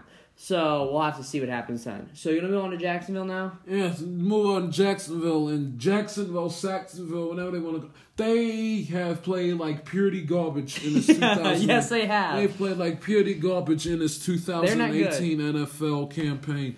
They've lost 4 in a row after showing signs of promise and beating the living tar out of Brady and Belichick at home. They've lost 4 in a row. They started out the season at 3-1, 3-0, something, and they've completely fell off the map. They're 3-5. They got beat by the Eagles, which what was coming into that game last Sunday morning wasn't very good either in London. Their players got into trouble with the law. They went to London, couldn't even behave themselves. I picked this team to go to the Super Bowl, and why aren't they performing? Brendan, please explain before I lose my mind. It all comes down to the quarterback. Let's be honest. Blake Bortles has had an atrocious and painful year this year. And that's all you can really say about it. You can't win games when you have a quarterback that does the dumb stuff Bortles does. But after he played so well against Brady and he is not as good. When he's good, he's good. But when he's not good, he is really not good, Jai. You can't win games with him. He's inconsistent. He plays games like he struggles with the forward pass, like 3-year-old struggle to go to the bathroom. He scrambles like he's a college quarterback. He plays the game like it's college, and it's not college. This is the NFL, and it's a passing game. You're either running with the running back, or you're passing the ball. You're not going to run with the quarterback. And he does that, a lot. I just don't understand. Blake Bortles, like, he played so well. Like, what? I want to know what happened. I want to know, was something he ate? Is it something he saw on television? Was he hanging out with the wrong person? I mean, did he watch? What happened to Blake Bortles that he turned into his disgusting, struggling with the forward pass having self that he has been for the last... during this 4-game losing streak? I want the Blake Bortles that whooped that Patriots defense hind parts and made my day back in week 2. Give me that Blake Bortles back. I want to see this Blake Bortles. This Blake Bortles needs to go die in a hole and get buried. I want the old Blake Bortles back because doggone it, I want to see the Jacksonville Jaguars in the Super Bowl. Oh, Jai, I'm sorry, but I don't see that happening this year. You have Cody Kessler as his backup. You have Cody Kessler as the backup, and you have Blake Bortles. And in this scenario, I don't see them going anywhere because the inconsistency is going to keep being consistent with Blake Bortles because that's his modus operandi, it seems. So I think they're just going to be a painful team to watch. Good defense, horrible, atrocious quarterback play, and it's going to equal losses across the board. So let's move on to the Colts. They're an interesting one. The Indianapolis Colts, who are sitting also at 3-5, this time they're running on a 2-game win streak. Indianapolis Colts, they struggled early. They bungled against my Bengals in week one. Mm-hmm. They Jack Doyle fumbled, Fedulum, scooped it back. They've struggled as of late, but they've kind of found their way a little bit. Give me your thoughts on the Colts. They're a team, because I know I actually watched this team. I went to the Redskins versus Colts game, and I can tell you, they're not as bad as you think they are. Now, their defense might be not that great, but their offense is scary, my friend. And T.Y. Hilton and Andrew Luck, they are a duo. And then Marlon Mack, surprisingly, not that bad. This team is good. They've got a good offense.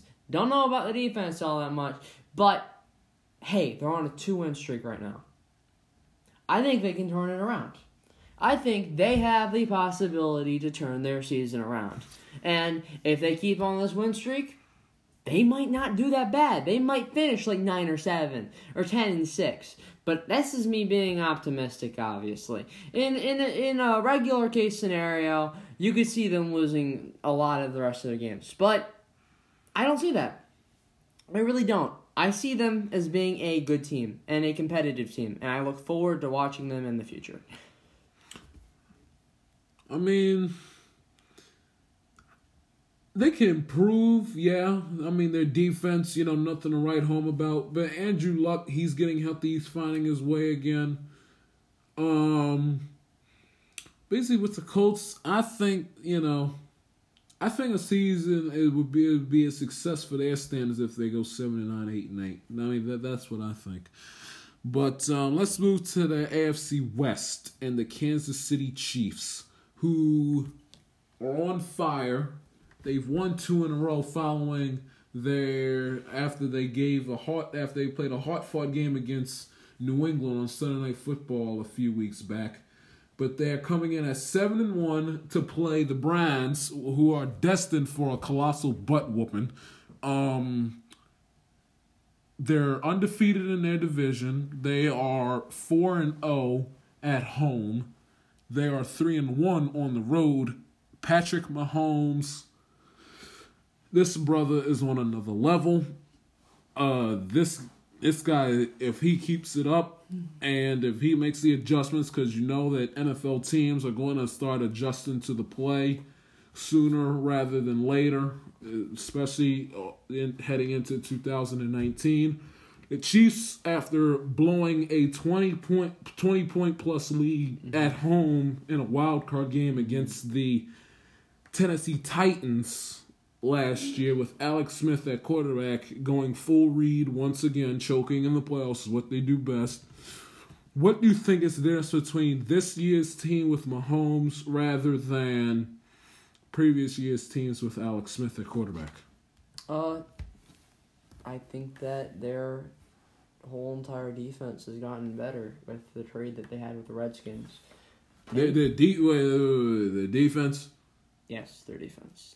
Their defense has gotten better. Their defense, Brennan. They let Brady, put on a performance. Because Brady's a great quarterback, but their defense has gotten better. Case Keenum and Andy Dalton, Brendan, come on. Come on now. Their defense has gotten better with Kendall Fuller as an addition into the slot cornerback position. And I will stand by that because Kendall Fuller is a good quarterback. I think that they've improved in that position, at least with the quarterbacks. Cornerbacks. I believe they have a good defense when I see it. They're playing the. They're not playing. They're not. Okay. I will say that every single other position is playing pretty bad. In fact, it's a pretty lackluster overall. Well, pretty lackluster. But their defense is disgusting. I'm sorry, but. The reason why they're 7-1 is because Patrick Mahomes... Why are you so mean to Kendall Fuller? I'm not mean. I'm telling it like it is, man. This is the title of the show. You can't sit up here and say that their defense is good. I didn't say their defense was good. I said it's gotten better. It's gotten better than it was last year, Jai. And you can't even disagree with me on that. As I said, it got better. Their defense was better last year. I disagree. I think that they're a 7-1 team right now, Jai. Because Patrick Mahomes is saucing everybody up. They got Patrick Mahomes in appearance. He's getting comparisons to Brett Favre, man. And I got Kareem Hunt's in appearance. Like, this is the Olympics. He's hurdling over people. He's had some pretty good highlight plays. Like this man's like... I've seen him hurdle, three people. That's why they're 7-1. And because the Chiefs know how to win in the regular season. And then watch them go full read in January. You watch and see, especially when they're home. But, I mean, the Kansas City Chiefs, they'll obviously beat the Browns. But I would take that defense seriously if and when they stop Jared Goff and the Rams when they play them. I forget which week, but they're going to play them on a Monday night in Mexico. I'll take the Chiefs' defense seriously, and I'll see what they have then. But I can't sit up here when they're playing Case Keenum and Andy Dalton, who at times, if he doesn't look like a stud, he struggles with the forward pass. I can't do that. I think Jai is just a bit salty, to be honest. Salty. I think Jai's a bit salty. I think a little bit of his bias might be coming out. I'm going to get all my Bengals in a minute, but still. Jai, I believe that defense when they stopped Jared Goff and Gurley and the Rams. Okay? Jai, do you remember the 45-10 game? Do you remember that? Don't get me started already. I'm gonna get to it. I gotta go through three teams in the NFC West, and I still gotta go through the whole NFC. We'll get to my Bengals bungling like they do as usual. We'll get to that later on. Don't get me started already. Don't do it. Don't try me. I'm not in the mood to play. I'm not in the mood to play with these bums. Gee, gosh. Okay, Los Angeles Chargers. Let's go. Los Angeles Chargers sitting at 5-2, riding a 4-game win streak as they play the Seattle Seahawks on the road tomorrow. They got embarrassed by Kansas City week 1. I know that much. Mm-hmm. Give me your state of the Los Angeles Chargers. Philip Rivers is playing how Philip Rivers I'd expect to play, because Philip Rivers, guys, is a good quarterback. He's just on a team that has been atrocious for a very long time. And so it's sad to watch such a good quarterback's years waste away. But he finally has a competent team with Keenan Allen and Melvin Gordon backing him up. He is fun to watch. He's a fun quarterback to watch. There's not much to say about them. They're really highly ranked right now, and that's because they have next-level talent that's combining on offense and defense with Bosa that's playing well. It's an exciting team for, what you thought this year might have been kind of a wash, but, that's not the fact. They're playing well, and they have actual talent. I think they can make the wild card spot. That's my position. I think they could if they hang in there, but their special teams always bites them. I mean, watch it be like a big game they have to win, and somebody misses a field goal or misses an extra point, and they get a punt. I mean, it's special teams that bites that team, that snake bites that team in the butt so many times. Denver Broncos sitting at 3-5, right? Having lost to Kansas City, being a victim of Patrick Mahomes last week, with Case Keenum at quarterback. John Elway doesn't know what the heck he's doing with the quarterbacks. I'm sorry, Super Bowl winning quarterback. He's Super Bowl winning executive, but granted, he did have Peyton Manning as his quarterback, and that's basically his only claim to fame and his only thing he's done worth note as a GM. Give me your thoughts on the Denver Broncos, right quick. I know you don't like Case Keenum much. But I like Case Keenum. It's just but you don't like his play though, do you? Yeah, exactly. His play's bad. That's what I was about to say. Now I feel like he has the ability to be a good quarterback, and I feel like as time goes on and he learns the system better, he is going to end up being a Very, very interesting quarterback to watch. I think their defense, honestly, has been the biggest surprise this year, Jai. Wouldn't you agree? Their defense has not been playing as well as you'd expect the Broncos' defense to play with Von Miller. Well, yeah, they lost Aqib Talib to the Rams this past offseason. Mm-hmm. DeMarcus Ware been retired, and the team is not really all that good to begin with, so you can kind of figure, that their defense would have some slip-ups. Mm-hmm. So, but, it's still crazy, though, because that's Von Miller out there, guys. And he is on a defense that's playing atrociously. And I'm sure that probably makes him feel bad, but, Aqib Talib's gone. But they have Chris Harris Jr., right? So they do. So, not all is lost, and they're playing like all is lost. What else can I say? Well, real quick, let's get, because we got to go to a break shortly. This is the last one, the Oakland Raiders. Yeah, last one of the AFC. 1-7, they've lost 4 straight. T-A-N-K. T-A-N-K. What is that? And what's John Gruden doing? Does John Gruden really know football? He hasn't done anything since I was an infant, Brendan. Let's call a spade a spade. He hasn't done anything since I was an infant. Okay? When he went to some... And even then, that was Tony Dungy's team. All the Tampa Bay Buccaneers did, all the Tampa Bay Buccaneers needed was that extra push and that extra fire to get him to the Super Bowl, which is what Gruden brought. Because Tony Dungy, he's a great coach. But, the Buccaneers weren't going anywhere with Tony Dungy's we just got to keep playing, guys. Just got to keep at it. Don't get me wrong. Tony Dungy, great coach, phenomenal human being, great football player in the NFL in his day. But that was his team. He planted the seeds.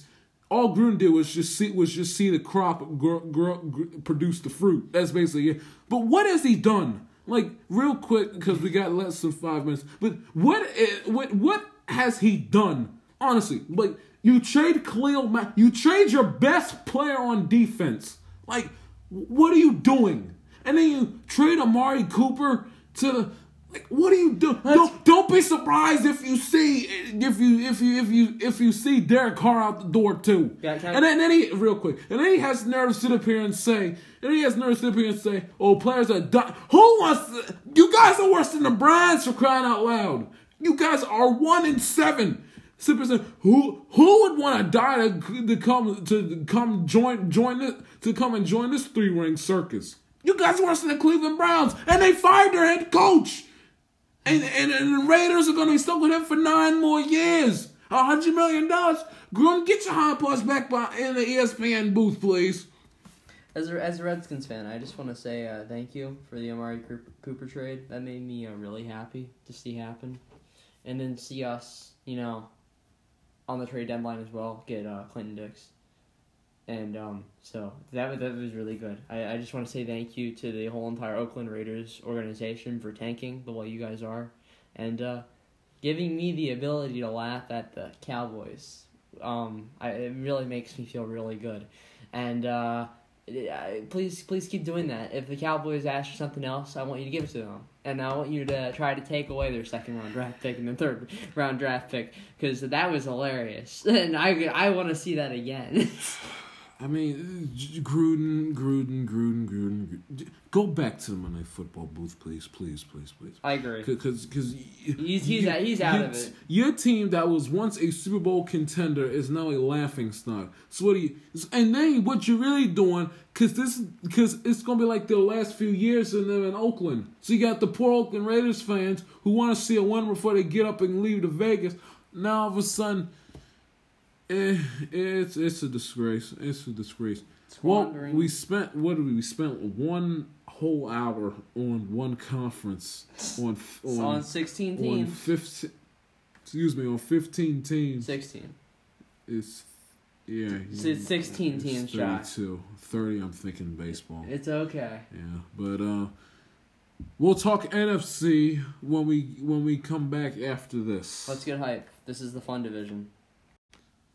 Yes, welcome back to the I'ma Tell Like a TIS podcast with Jai Shields. Joining me once again is a good guest, friend of mine, Brendan Dillon, recording this show from Brendan Dillon's house in Westminster, Maryland. Nice place. He's got a whole place on his third floor. Like, I can record, and you at the first floor, you can't even hear a single word I'm saying, which is fantastic.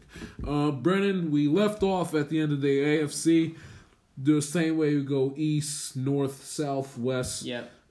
Same order. Do the NFC now, and then we'll do Hugh Jackson firing. Then we'll talk about our favorite teams. You know, you give your little. I have a lot. To talk about. You'll wax poetic about your Redskins. I'll rip my Bungles, and then we'll carry on from there. I tell you, this is a long episode. This is one of the longest ones I've ever had so far. This is my favorite conference, Jai. This conference is a fun conference. Just I like the NFC a lot, mostly because I'm biased because my team's from the NFC. But this is a fun conference, and we have a lot of interesting teams to talk about. So let's get into it. Yeah, you have to mention it, Jai. You can't just skip over it, Jai. Guess what, guys? The Redskins are 5-2, and they're leading the division. We can't talk about them because I'll be talking about them later. But we are leading the division, so you know, let's get hyped for that. You are leading the division indeed at 5-2, you'll get to your Redskins. You know, trust me, you will have plenty of time to wax poetic about your Redskins. But while we're going over the divisions, let's skip over to the second place Philadelphia Eagles, who won their last game in Jacksonville against Jacksonville in London. Eagles, I predicted them to repeat as Super Bowl champions. They've struggled as of late, even though they started off decently strong in the first 2-3 games of the season. Carson Wentz is back. He's starting to find his form again. That defense has not been as good as I want. They choked a 17-point lead at home against Carolina. I'm a little concerned for them. And I want them. I want them to go to the Super Bowl and repeat as champions. But give me your assessment on the 2018 Eagles halfway through the season. Oh, okay. So they're not bad, but they're not good, and that's all I need out of this team. I'm gonna try to speak throughout biased lenses. So let's just be honest here. They're not bad. They're not good. I feel like Wentz is, you know, kind of reestablished his situation at hand. He is playing okay. He is not playing as well as he played last season, and I don't think that they're gonna go at least to the playoffs this year. They might make a wild card run. I don't really see that happening, I'll be honest, but they might make a wild. You don't see it happening because you're a Redskins fan. That's why you don't see it happening. I don't know. I just don't see it happening in general because I've seen their schedule, and I know that their schedule is very difficult coming up. They are Super Bowl champs, so they got like the hardest schedule in football. Yeah. But, you know, I hope they can turn it around. I mean, what they have 4 losses already. All season they lost, 2 or 3? Mm-hmm. So this season looks like 10-6. It looks like a different season. Though. I didn't think they were going to go 10-6, but this season looks like 10-6. Now I can tell everyone I told you so. Yeah. Their season's looking like 10-6, but I'm still holding out hope that they can make it to the Super Bowl and repeat as champions. But, they're a fun team to watch at the very least, and that's all you can really say right now. Hopefully they show potential. Okay, let me rephrase that. I hope that they don't show potential, but, you know, for everybody else out here who's listening, you probably want to see potential out of this team. So, let's hope that they show potential, but also just let's not include me in this. Okay, so I'm out of here. Bye, guys. Moving on to the Dallas Cowboys, who play Monday night against the Tennessee Titans at home. They are sitting at 3-4 with a loss. I told you when, you know, Colin Cowherd and Skip Bayless and everyone was riding that Dak and Will Kane and everybody was pumping up that Dak Prescott fan club train. I said, this guy is so overrated. I am so sick and tired of hearing about Dak Prescott. And lo and behold, he plays like he struggles with the forward pass himself. Give me your assessment of the Dallas Cowboys. So overrated. This team is so overrated. Dak Prescott is not nearly as good as everybody said he is, and he has had glaring errors since he first came into the league. Yes, he played amazing, but he is not nearly as good as everybody thinks he is. And Ezekiel Elliott can't be the whole team, and they've lost starting a lineman to a disease. And so their O-line's different than it is. Yes, it is. Than it was last year. So it's a different team. Their defense is interesting. Byron Jones has played really well. He's PFF's top-ranked cornerback throughout the season thus far. But that doesn't change the fact that everywhere else there's holes everywhere. And their offense is not good. You I'm sure you guys could have watched the game where they played against my team, and Ezekiel Elliott, he ran for like 34 yards? Yeah, he did not. He was awful in that game. And he's another overrated one. Oh, my gosh. And instead of him, enough. He act like a football player and act like a grown man, please. Wearing your hair out. No one wants to see your stomach. Put your jersey over your stomach and act like a man, please. We're not, this isn't Weekend at Bernie's, and you're sitting up here bouncing around a bar with a crop top. Come on, clean it up, Zeke, will you please? But I just hate the Cowboys now. Their fans are disgusting. They make me sick. I'm sick of the Cowboys. I'm sick of their dopey logo. Jerry Jones makes me want to vomit. I'm sick of the Cowboys. I'm so sick. I don't even want to talk about them no more until we get to picking them at the end of our show, at the end of my show with you joining me. Hi, I'm still here, guys. We got the New York Giants. We got the derp of themselves, the 1-7 New York Giants, who have very similar parallels to the season last year. They are going to regret with that asinine decision to rebuild. Well, not rebuild, but win now, which is completely asinine and completely stupid. Eli is shot. People didn't want to believe it. They passed the buck on McAdoo, who had some blame, but Eli is shot. He is not a competent NFL quarterback anymore. Anyone who says that he belongs in the Hall of Fame needs to go donate their brain to medical research in the future to make sure that nothing was wrong with them, that they had no concussions. That they had no concussions or didn't sniff a highly dangerous drug or, was forced to take something that they shouldn't have.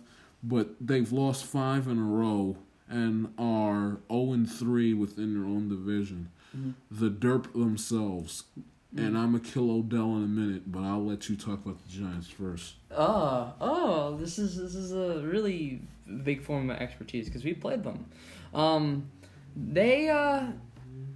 It's Eli's team, and Eli has played how Eli plays, and Eli does not play good. So he's mostly utilizing Saquon Barkley. Saquon Barkley has the most passing yards out of any running back in the league right now. That's scary. He's good. He's really good. No. I don't disagree with that at all. But when your running back has the second most receiving yards on your team, and you got Odell Beckham Jr. It's not good. It's really bad. It is. They're not a good team. They're very bad. They need a new quarterback quick. And they're going to rue the day when they passed up on Darnold and passed up on Baker Mayfield and instead chose Saquon. But they're going to rue the day that they did that. I don't know about that. This team's going to be in a long funk for a very, very long time. Saquon's and again, scary. One more time, if anyone sits up here and tries to tell you that Eli Manning is a Hall of Fame quarterback, They don't know what they're talking about. They don't. And Odell Beckham Jr., this tired, pathetic circus act, this clown. I've had enough of Odell Beckham Jr., okay? Enough. Just his whole act. It's the me show. I'm tired of it. Enough, Odell. Jeez. Stop. Enough. No more. I'm sick of you acting like an immature child. Can you act like a grown man for once? You're getting paid like one. You're making big money off you to sit up here and go up and spit the bit and act like an idiot. Again, and if anybody thinks that Odell was the top 3 wide receiver in the NFL, they need their heads examined and they don't know what they're talking about. What's your obsession with people's heads going to be getting examined? Well, they need to get examined because he's not a top 3 wide receiver, but I don't care what nobody says. He stinks. I'm sorry. I'm sorry. Like, Julio Jones played in the Super Bowl 2 years ago. They make the playoffs. They make the playoffs like the majority of the time. Antonio Brown, the Steelers, they make the playoffs. He played in an AFC Championship game 2 years ago. AJ Green, for crying out loud, they went on like a long streak of that. They don't win anything, but at least they you know, you could look at the beginning of the season and say Bengals, yeah, they're gonna lose, but they're gonna make the playoffs every single year. But I mean, come on, DeAndre Hopkins, he's been in the playoffs as of late, in the past couple seasons. What is Odell? You know, one lousy playoff game where the idiot decided to go party it up with Bieber and them on dopey yacht after the Redskin game. They had nothing to play for, so they go down to Miami, party it up on a yacht, have the nerve to take a picture and post it on social media, and then he comes back and plays in the game. Green Bay, same place where Bart Starr and Jerry Kramer and Favre and Reggie White, and this idiot is going to sit up there and play a playoff game against Aaron Rodgers, the bad man, and he is, and sit up there and drop every pass on the man. I'm done with the Odell. Enough. Can you do something besides run your mouth and make it and put yourself in the news for the wrong reasons? You know, I would say it's T.O., but T.O. does circles around Odell Beckham Jr. Circles. Yep. I can agree with that. I don't think that Odell Beckham is all that everybody says he is. I think that he is a good wide receiver for what it's worth, but he is not amazing, and he's always going to be remembered for the one-handed catch and probably nothing more. I mean, one trick. Can you do something besides make a dopey one-handed catch, please? Mm-hmm, I agree. Can you perform well in a postseason spot? Can you do that for me, please? Mm-hmm. Say nothing more than that. NFC North. The Chicago Bears. The NFC North. Sitting at 4-3 in first place, coming off of a win against the Jets. We're 1 yard short of beating the Patriots the week before that. Mm-hmm. Mitch Trubisky, who's playing competent at the quarterback position. Khalil Mack has definitely changed that team. Give me your thoughts on the Chicago Bears. Mitch Trubisky. Hey, you're actually playing the quarterback position, and you're playing it well. Wow, that's crazy. Now maybe keep doing that, and maybe, you know, fix up your problems, because you seem to only throw to one side of the field, and everybody knows about it. So, as long as you keep playing how you do play, I especially with Mitch Trubisky, because they do have a competent defense with Khalil Mack. And they do have a very, very competent offense. Tariq Cohen's a great example of a competent player. Jordan Howard is another one. They're fun to watch. They have a good running back duo, and they have Khalil Mack on defense. So what more can you say? They are a team that's on the up and up. I don't know if they're on the out and out and if they're going to make the divisionals or anything. But they're making the playoffs. I can see that definitely happening unless they mess up in the future, because this division's very close. They have a very, very high ability of making the playoffs, and I see them being there just because of their defensive talent alone with Khalil Mack, because he's a different type of player. He's a different type of man. Fun team, though. I could see him strike for a playoff spot. Yeah, I could see it, too, right? I feel optimistic for this team. And with the people that they're going up against, and they all have great quarterbacks as well, let it be known. Now, okay, let me rephrase this. They're not great, every quarterback in this division, but they are competent at the very least, and you know who I'm referring to in this regard. Mm-hmm. It'll be fun. It'll be fun to watch this division compete, and I really, really would like them to make the playoffs because it did show great improvement from them last year. And they have the ability, and I am optimistic for this team because I like the Bears. So, yep. Now let's go to a team that has your old quarterback, the Minnesota Vikings, who got embarrassed by the Saints at home on Sunday Night Football in the Minneapolis Miracle rematch game. Let's not forget the Bills game. Yeah, that too. They're sitting at 4-3-1 in second place. That was their first loss in a good amount of games. Give me your assessment on the Vikings. Great wide receiver play. Interesting defensive play. Inconsistent quarterback play. Hey. I've been telling you about Kirk Cousins. Brendan, I've told you for how many years I told you about Kirk Cousins. Mm-hmm. And no, Kirk Cousins. He's not bad. Okay, let me rephrase this. He is a good quarterback. But he has flaws, and his flaws cause turnovers because his flaws are the turnovers cost you games, but you make. Yes, that's the point I'm trying to make. He is a great quarterback, and if he didn't have the flaws of the fumbling and the really, really crazy risk-taking, he could be one of the perennial quarterbacks in this league just based off of innate ability alone. But right now, he's playing well. He has great wide receivers. Adam Thielen's insane. He is playing on another level. And then Stephon Diggs is Stephon Diggs. There's not much else you can say about that Maryland wideout. He's just a good wideout. Stephon Diggs and Adam Thielen, I tell you, those guys are the real deal. I take them over Odell every day of the week, let me tell you. Tell me about it. Let's go to the team that plays the Patriots on Sunday Night Football tomorrow. Or today, as a matter of fact, 12:23 at the time we're doing this interview. Gee whiz. You sound really entertained by that.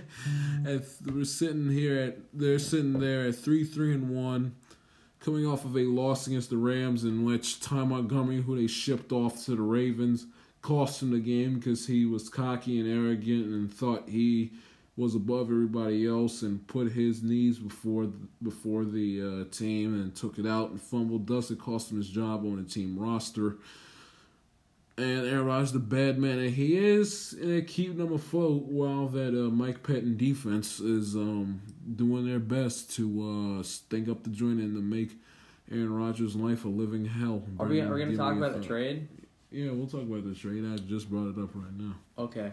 Because that's that. Well, you talk about the Tom Montgomery trade. You want to talk about the Clinton Dix trade. You know what trade I'm more excited about. But both of those trades are interesting because I think that this team is trying to tank. I really do. I think this team is trying to tank. Hold on. You think you need to sit up here with a straight. You mean traded their best defensive player. Well, that's just dump off of McCarthy and again the Mike Patton defense. I think you're trying to take. Congratulations, Mr. Vince Lombardi here. But the other thing is, you can step here, Brennan, and say what it. I think they're trying to tank. Jack. I mean, you're not saying with a straight face, so I can't take that comment on. You really think they're sitting here trying to tank with Aaron Rodgers at quarterback? You sitting here trying to tell me? Yes, I do, and that's the fun. That is the funny thing about it. Come on. Well, hey. They have played bad, okay? They have played really bad. Oh, come on. You know, Jai. Don't. So I don't think that they're going anywhere this year. I really don't see it. I don't see it in the cards, even with Aaron Rodgers. Because you've watched those games, Jai. You know that they're not playing up to the ability that they really do have. And they just traded away, whether you like it or not, two very good players. He's a good safety. But Ty Montgomery, you cost the team win because and being defiant. Good luck with Baltimore Ravens. Let me tell you that. But what about Clinton Dix? Why would they do that if they're not trying to tank? Yes, I know that this is the last year on the contract. They're trying to get value out of him. But let's be honest, Jai, that is just them basically saying outright, no, we are not making the Super Bowl this year. You know it. Look at me in the eyes right now. You know that's what they're saying, Jai. That is what they're saying when they make that trade. Because He was the second best ranked safety at the time in the NFL behind yours truly, DJ Swearinger. Why would you trade him away? Why would you trade away your best defensive player? I'm sure that you're having him for at least the end of the season would allow you guys to make the playoffs at least more easily. But obviously, they don't think they can even make the playoffs. Yeah, I think you're more along the lines of I don't think they're trying. I think they know that they're not going to win the Super Bowl because I'm not believing in the myth that. I think it's a myth, but I ain't believing in the idea that they're trying to tank with Aaron Rodgers on there. They're trying to tank, Jai. They're trying to tank. They wouldn't make those trades, Jai, if they weren't trying. They didn't think they were going to go anywhere, and I don't think they're going to go anywhere. They're 3-3-1, Jai. They're 3-3-1. Okay, yeah. And they have a pretty tough schedule. I don't think they're going anywhere. We have none other than Then the Detroit Lions, who are sitting at 3-4, having lost again at home against the Seattle Seahawks, and they absolutely manhandled Detroit Lions. I don't think much of them. Matt Patricia hey, at least the highlight of their season was beating the Patriots at home on Sunday Night Football. That was the highlight of their season when you really think about it. But I don't think much of anything of them, 7-9. I mean, they're just teams in the NFL that you look at and you're just like, why am I wasting my time with them? They're that ugh team. You have Matthew Stafford though. Matthew Stafford's an interesting piece. Matthew Stafford, I'm sick of hearing about him. Okay, please. I don't want to hear anything about Matthew Stafford. I don't. What about his dopey little comeback wins? Oh God, please. Okay, but he's not bad though. A bad quarterback doesn't come back from the deficits that he's been down on. Oh, come on. He is not a bad quarterback. Brandon, come on. And with the right pieces around him, that team could be interesting. Maybe next year. Oh come on, Brandon, come on. Anyway, we have 8 teams left. We got the NFC South, and we have the NFC West. We have the Saints at first place at 6-1. They are riding after falling 0-1. They are right after falling 0-1 and getting embarrassed by Fitception, getting sliced and diced every single time you turn around. They are riding a 6-game win streak. They're 1-1 within the division. They play a highly anticipated game against the best team in football, the LA Rams. Give me your thoughts on the New Orleans Saints. They're a scary team. They are good. And Drew Brees has shown up. They have a good running back duo. And they have a good defense. Now, it might not be the best defense ever, because obviously they've been scored on quite a lot. But their defense is not bad by any means. And I'll say the same exact thing that I said with the Chiefs. Yes, their quarterback has helped them stay in games, but their defense has kept them in games as well. Drew Brees, what can you say about him other than the fact that he is just a scary quarterback who is not slowed down at all in age? He's a good quarterback, and I don't think he gets talked about enough because Brady and Rodgers get so much of the attention. Which is so dumb because we have quarterbacks like Brees and Rivers, who I think are genuinely better or more interesting passers than both of the quarterbacks. Well, it's the simple reason why Rivers doesn't get enough headlines is because Rivers never won. Yeah, because he's been on the worst team ever. And then you have Brees, who is also on, guess what, one of the teams that was perennially thought to be one of the worst teams ever. One of the teams that literally their best player that they ever talked about was a kicker with a prosthetic leg. Really, Jai, let's be honest. These dudes that are playing, where they're playing, these two quarterbacks are really exceptional quarterbacks that are being overshadowed by quarterbacks that I think are in basically franchises that are just more talked about in the NFL, and that's the reason why they get no credit for what they do. And it's sad. It's really sad. I agree. But hey, this year, they're going somewhere. I think they'll go somewhere too. Wouldn't be surprised to see if they get a Super Bowl appearance this year. The Carolina Panthers sitting in second place at 5-2. They are on a 2-game win streak, having beat the Ravens at home and then going on the road and coming back from 17-point deficit against the Super Bowl champs. I think the Panthers, I think they could sneak in as a wild card. What do you think? Yes, they're a wild card. They're gonna go for the wild card. I don't really have anything else to say about that. They're good. They're not amazing, and they're not going to crush teams, but, you know, they're oddly wild inconsistencies where they will one day play like one of the best teams. Cam Newton's been quiet, you know. He's kind of like simmered down with that quote-unquote cocky, arrogant persona he's had. He's taking care of business. Christian McCaffrey. He's kind of, yeah, him too, who I liked going to them coming out of the draft the previous year or two ago. He's played well, and when you have great quarterback playing and defense is playing decent, you know, you can win some games. Mm-hmm. The Atlanta Falcons, who's been battered by injury, who shockingly is staying afloat after winning two straight. They are at 3-4. Guess who we're playing tomorrow? None other than the Atlanta Falcons. Yes, they're injury-stricken. Yes, their defense is extremely injury-stricken, and they don't have their starting safeties anymore, and their cornerback's going to be out tomorrow. Their starting cornerback's going to be out tomorrow. So,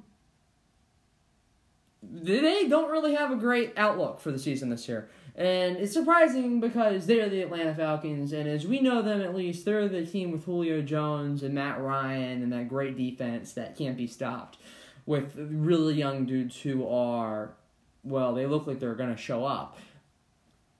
Everybody's injured this year. They are not showing up. Julio Jones doesn't even have a touchdown, does he? Isn't that crazy? I have to look up his stats, but I think he does have a touchdown, but he not by much. Well, partly because of the fact that they've been using Calvin Ridley so much, so well in a way as a decoy. Mm-hmm. He's scary as well, though. Calvin Ridley is starting to break out as himself into the NFL. But I have to look that. I can look it up right now because I'm pretty sure because I read it somewhere that I don't think he has a touchdown yet. I might be wrong, though.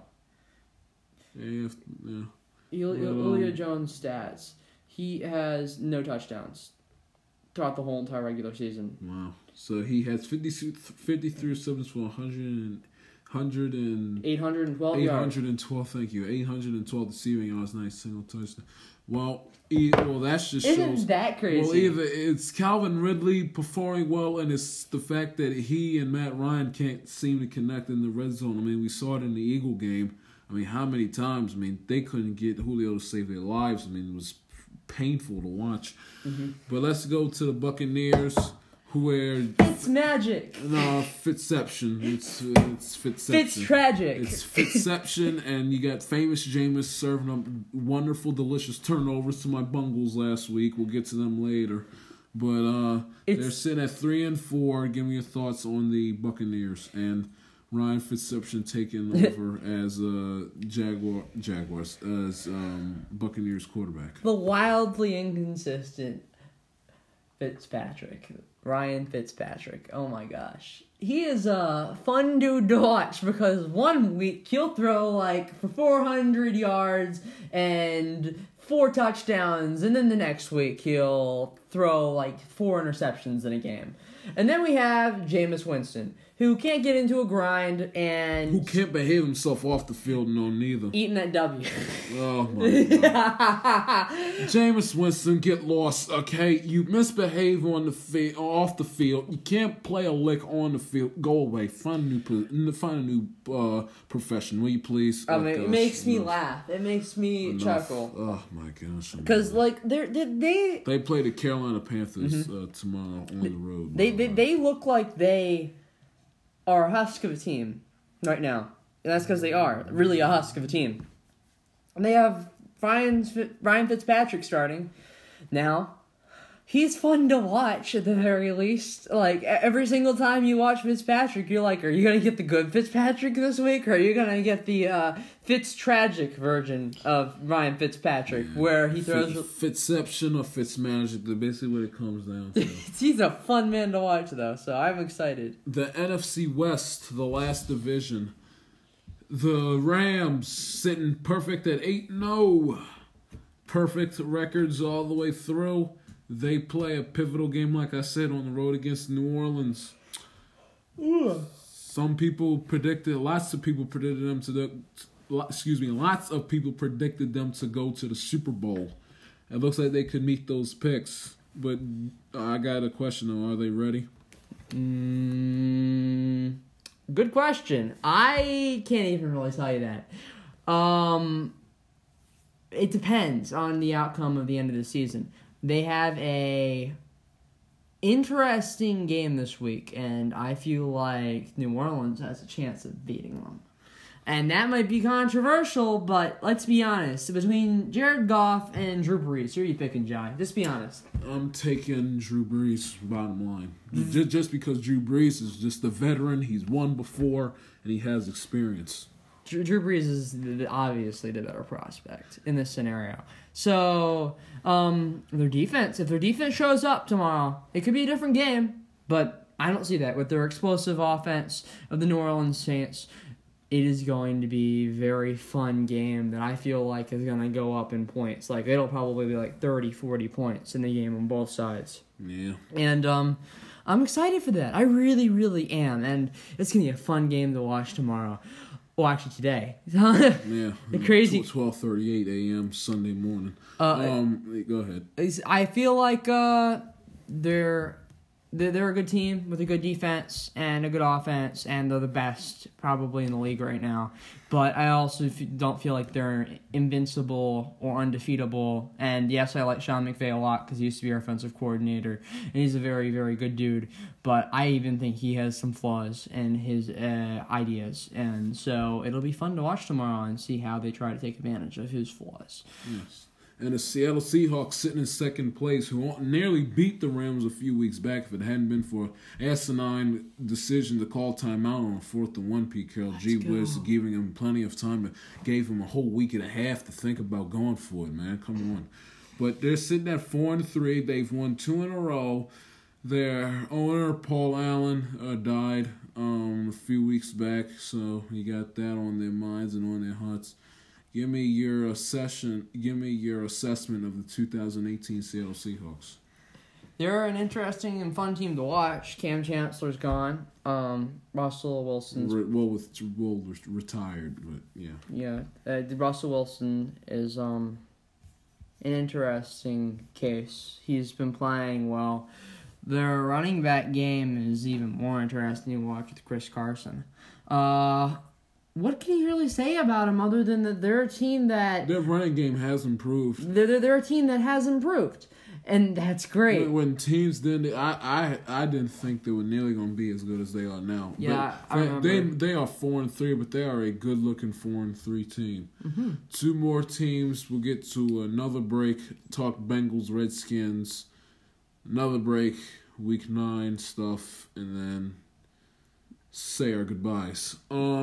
Cardinals sitting at 2-6. Tank ball. Yeah, tank. Well, Matt, we'll just skip through the two teams like this. Cardinals 2-6. Tank ball. Tank ball for them. 49ers tore up the Raiders on Thursday Night Football. Mullins is great. Tank ball. I don't even know who Mullins is. Hey. Don't make fun of my South Mississippi dude. Barb came out of that school, you know? Maybe he's going to channel his inner Brett Favre and get them to the Super Bowl this year. Most definitely. Let's go. I'm totally rooting for you, 49ers. Let's go to the Super Bowl with your horrible, atrocious record. I can see it happening. Both teams are bad. It's painful. I can't say any more than that. Yeah. We'll take a break. I'll talk Bengals. He'll talk Redskins. Back after this. Welcome back to I'ma Tell Like a TIS podcast with Jai Shields. Again with guest Brendan Dillon. I'll take this time, this segment, to talk about our favorite teams and what state that they are at in 2018, halfway through the season. Brennan, you're the guest. You start with you first with your Washington Redskins. So, we're leading the division. Hey, that's a amazing feat. Coming out of a division where you have the perennial Super Bowl winner, and a lot of people doubted us. Like, every single person doubted our team, and we've been doubted since week one. Heck, week one, would you guys believe that, you know, people thought that the Arizona Cardinals would destroy us? We were supposedly going to get blown out by them, is what they said. And every single person picked the Cardinals to win. And guess what happened? We blew them out. Isn't that crazy? Our defense is amazing. It's otherworldly. And I really am surprised this year because, you know, last year our defense was horrible. We were ranked 32nd in the run. Now we're ranked 4th in the run to stopping the run. And we haven't had a 20-plus yard run this whole entire season thus far. We're ranked first in that. We are insanely successful defense. And I'd say we're the best defense in the league. And people can say that, oh, you're wrong. I think we are the best defense in the league. With the likes of DJ Swearinger in the backfield, with his he's leading in interceptions. He's leading the league in interceptions right now with, I think, 5. Let me just check. But he also Quentin Dunbar, who has been injured. He has been playing really well too. He is gonna be back for the game tomorrow. And I'm looking really forward to seeing him play because he's played good as well. He was ranked the best cornerback in the league for until he got injured. It's really, really crazy. Our secondary has been showing up, and, you know, the biggest surprise, to be honest, is our complete and total change on the defensive line. Ja, you're aware of the change on the defensive line, right? The changes on the defensive line? I'm aware of the changes on the line, man. And I'm sure that a lot of you guys I've probably been surprised because, what? Our defensive line last year was one of the worst defensive lines in the league, outright. Once Jonathan Allen got hurt, we started putting in replacements and dudes that you would have never ever heard of in a million years. Guys that, you probably don't even know the names of them. They are not playing in the league anymore, I can tell you that much.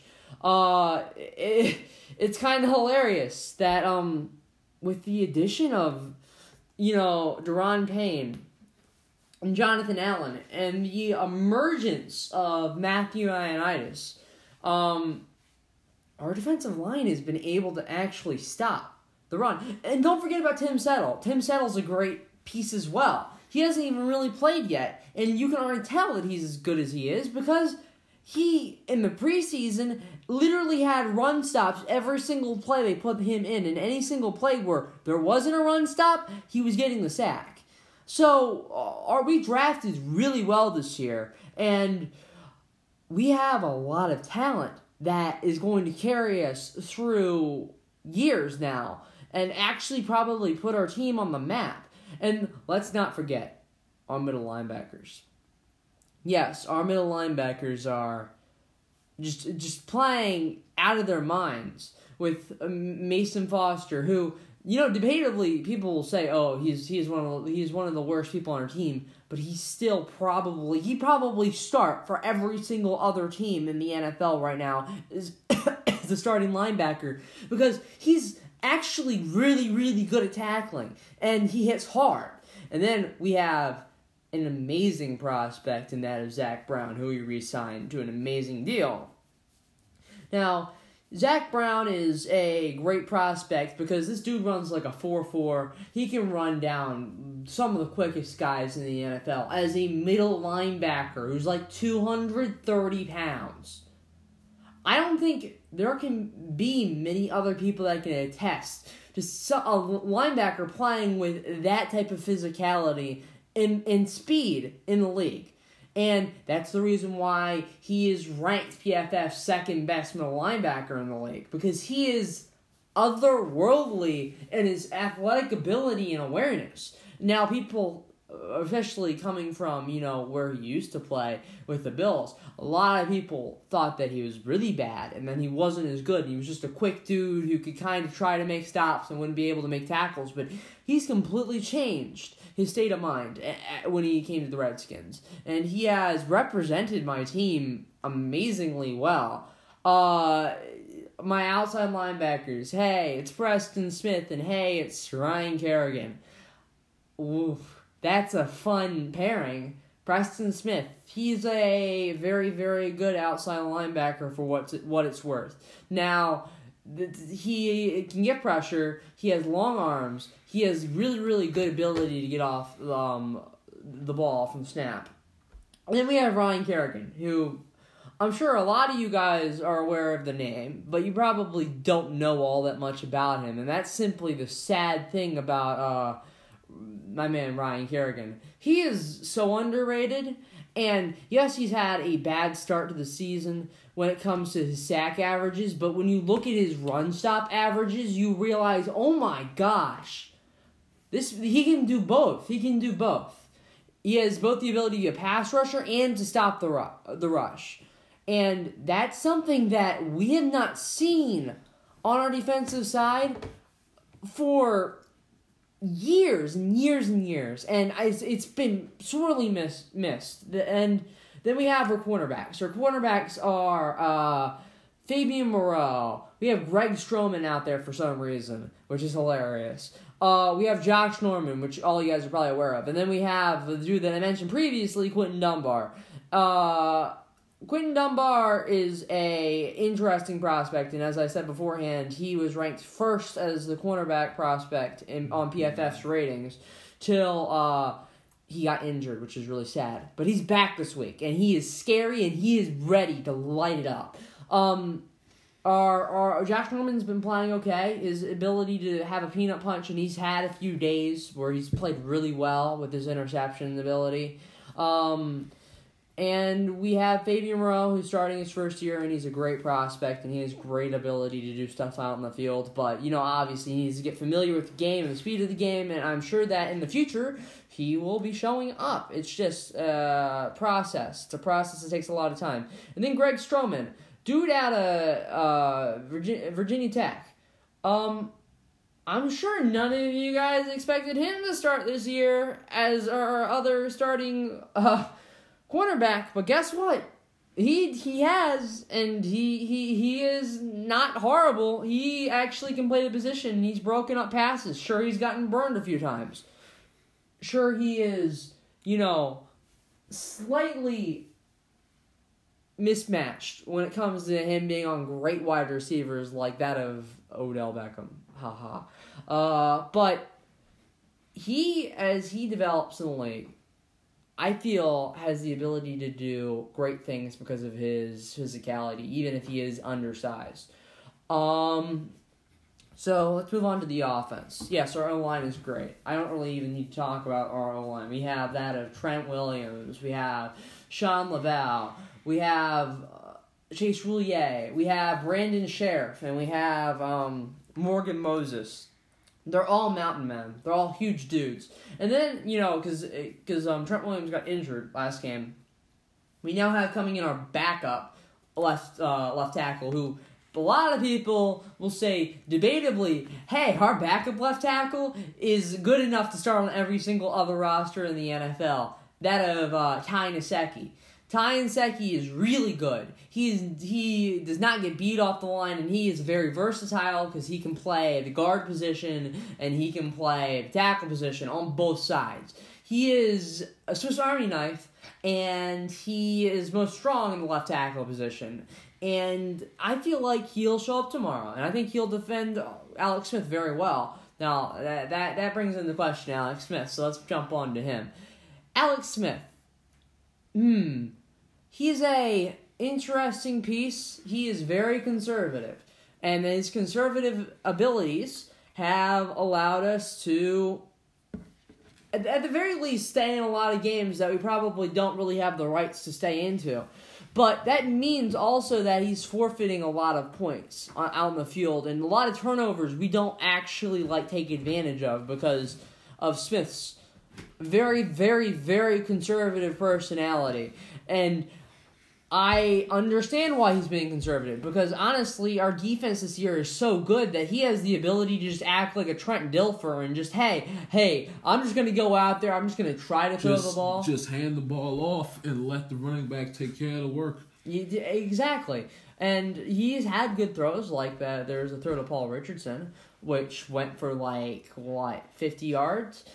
So he's had his days, but I would like to see more out of him. I think that he is a lot better than what he's showing us, and I'm sure Jai can agree because he is a first-round draft prospect, and he has been inconsistent his whole entire career, but he's also shown great ability and great tenacity, and he can show that with the Skins as he gets more familiar with the playbook. Let's move on to the running backs. Ooh, this is a fun one. I tell you, was I wrong on Adrian Peterson? Going to Borneo? I said this is a dumb sign by the Redskins. This guy's old. He's washed up. He doesn't have it anymore. You know, and he ran for 50 yards in the preseason game. I was like, Brendan, hold your horse. It's preseason. It means nothing. Blah blah blah blah blah. But this guy, I tell you, if he doesn't win the comeback player of the year, then something's wrong, because this brother is looking like his old self. Adrian Peterson's a great story. Signed off the street after Darius Geis gets injured. Two weeks before the season starts for the Redskins. A lot of people probably, honestly, didn't think that would amount to much because, you know, he'd been signed by other teams previously. That of the Arizona Cardinals, and that didn't work out all that well. And he got signed to the Saints, and that didn't work out all that well either. And both times he was cut. When he got signed with us, right, you know, people probably thought, oh, it's the same old thing. It's just an old, washed-up player trying to come back. I'm here to say right now, anybody who said that, you're an idiot. You can watch him. You could have watched his first preseason game, and yes, you can say, oh, it's preseason, like Jai said. You're wrong. He still has the burst, he still has the ability, he still has the physicality to be a great running back. And I remember making a comparison. Jai, do you remember the comparison I made to John Riggins? They're obviously different running backs. You did. But I remember you made a comparison to John Riggins, and you told me to look at his stats of what he did in his 30s, which was very well. He got Washington quite a few championships. But I was wrong on Adrian. I don't think I've ever been more wrong on something football-related in my life than I have been with Adrian Peterson. I made that comparison that, you know, he has the ability to be like a Riggins because they're both hard-nosed players who are not scared. And what the biggest thing with Riggins is, and this is a very interesting thing, Riggins had an off year. And because of that off year that Riggins had, it completely changed his ability. You can say that Adrian Peterson had off years. I mean, that's the point I'm trying to make. Adrian Peterson also had off years where he wasn't doing anything. And you know what? Those off years do wonders for. Looks like they do for players, and for running backs, especially for running backs, because running backs get pounded the most when it comes to running down the running through holes in the line and getting hit by middle linebackers. They get an off year, another example of somebody probably might show up in their 30s is Le'Veon Bell, because he's had a whole entire off year. Yeah. The players like that can be really transformational. At the age of 33, Peterson has shown that he is a very, very capable back and is very, very deserving of a roster spot on any team in the NFL. So hats off to him. I am so happy he's on our team, and I am so looking forward to him running the ball tomorrow. Every single time he runs the ball, it is amazing to watch. for a team that has such inconsistent running back play to finally see that we have a ball carrier who is so confident in themselves and can just run through those holes and can run and burst and just do crazy stuff with his body. It is really great for our team. It's amazing. So let's see. We have Chris Thompson as our other running back. Great receiving back. Probably one of the best in the NFL. 5'8". He's a small dude. He has injury history. He won't be playing tomorrow, sadly, because he does have an injury history. But he is a good player, and when he's had full seasons, he has been one of the most interesting talents on our team. And I just tell you guys, watch out for him. He will make 60-yard plays out of nothing, and you won't even see it coming. You will not see it coming. It'll be out of nowhere. So, you know, when you see, like, in Week 14, at the end of the season, Chris Thompson busts off for, like, a 60-yard receiving touchdown or a rushing touchdown, you'll be like, oh, Brendan said that. Brendan said that was going to happen. Guess what? Because I was right. Because, you know, that's the type of player he is. He's insane. And then we have Capri Bibbs, who's his backup. Capri Bibbs is a dude that came off of the Denver practice squad. And he has made a name for himself, my friend. He had a touchdown off of a screenplay a few weeks ago. That was really insane against the Cowboys, and that made me really excited. So you'll have to see more out of him. He is a really, really good back that has kind of transformed his game from his original rushing style of actually being able to run the ball down the middle to now actually being a receiving back. So he's a interesting transformational back that, you know, being an undrafted guy, he's surprising and really fun to watch, and I'm excited to watch him tomorrow as our receiving back. So our wide receiver core is kind of just eh. Like, I have one wide receiver I really like a lot, but, you know, a lot of my wide receivers I really just could not care less for.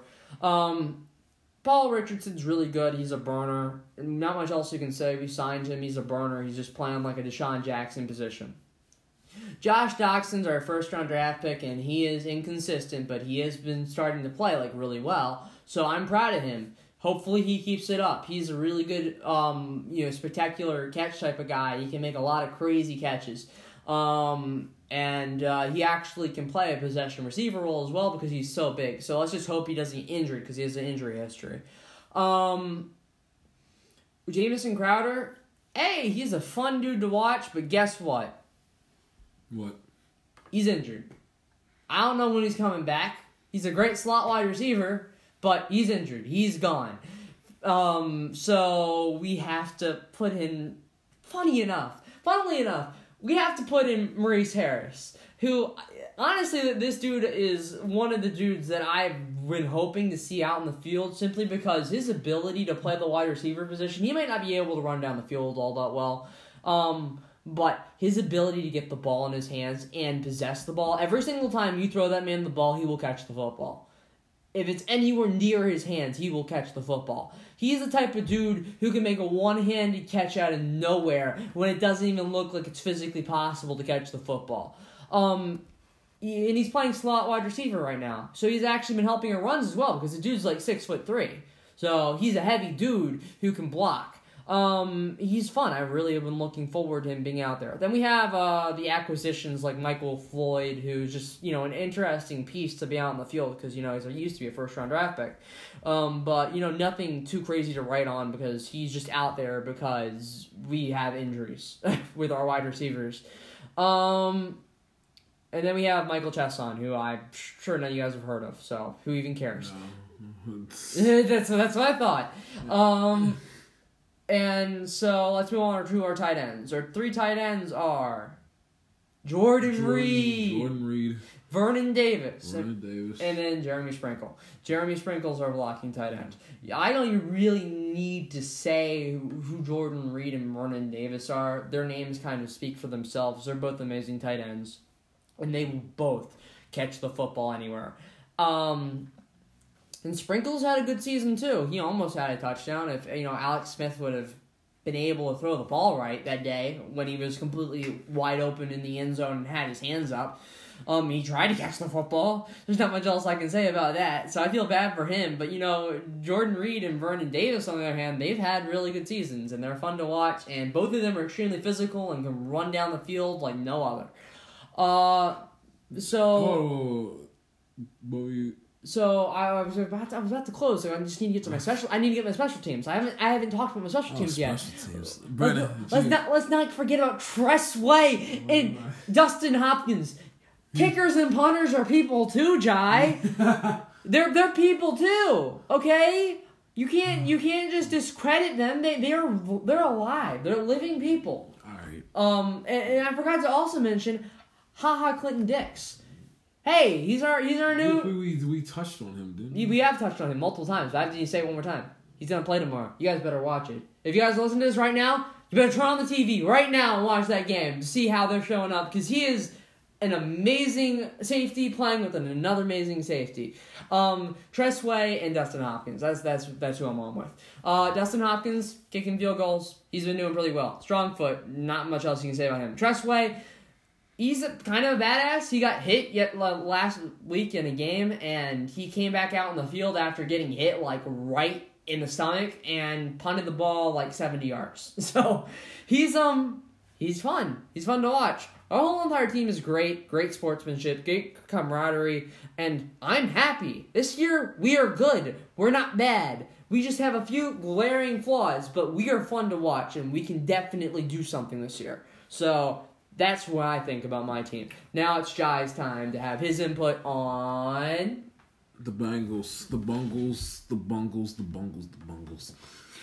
Ladies and gentlemen, I don't know... they are such a frustrating team to watch.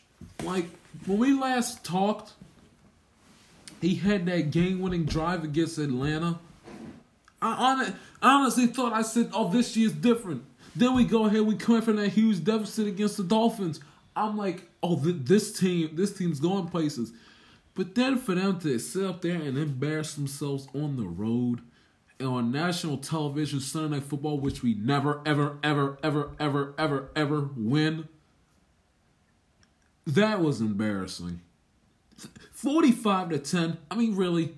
I mean, missed tackles all over the place. Vontaze Burfict acting like an idiot. Andy Dalton struggling with the forward pass. I mean, it was a joke. And then a week before that, you know, we get the Steelers and the genius defensive coordinator, you know, cover zero defense, Antonio Brown in the slot. You know, why not? And he sits up here and takes it back.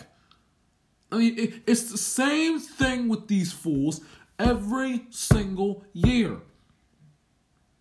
I don't care, given the circumstances, it's the same thing with this team every single year. And me as a Bengals fan who's been on for 11, 12 years, I am so sick and tired of their garbage. I'm tired of it, of the ineptitude. Especially on primetime television. They can't win. When they play up against the Steelers, they can't beat them. I'm sick of that. I'm sick of the... I can see the writing on the wall. This season has 10-6, 9-7 written all over it with the early playoff loss. I see the writing on the wall already. Like, when is there a point where ownership steps up, Mike Brown, and has some kahunas and tries to change this culture? I'm tired of it. I'm sick and tired of losing.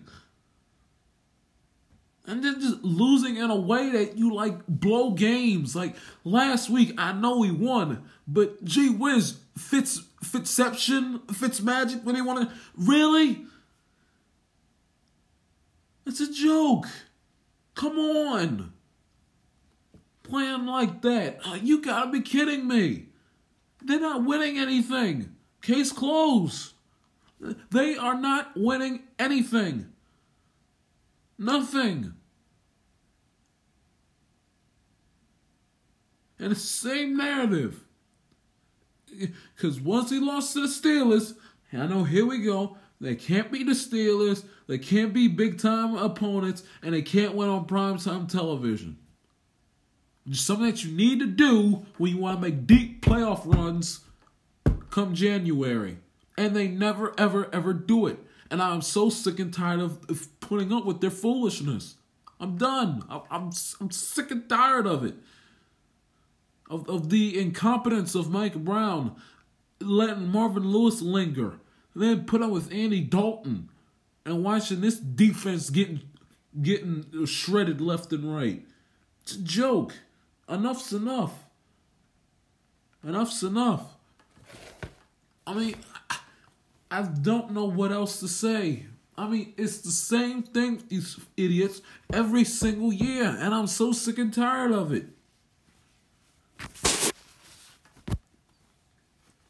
We're 5-3 heading into our... But honestly, please,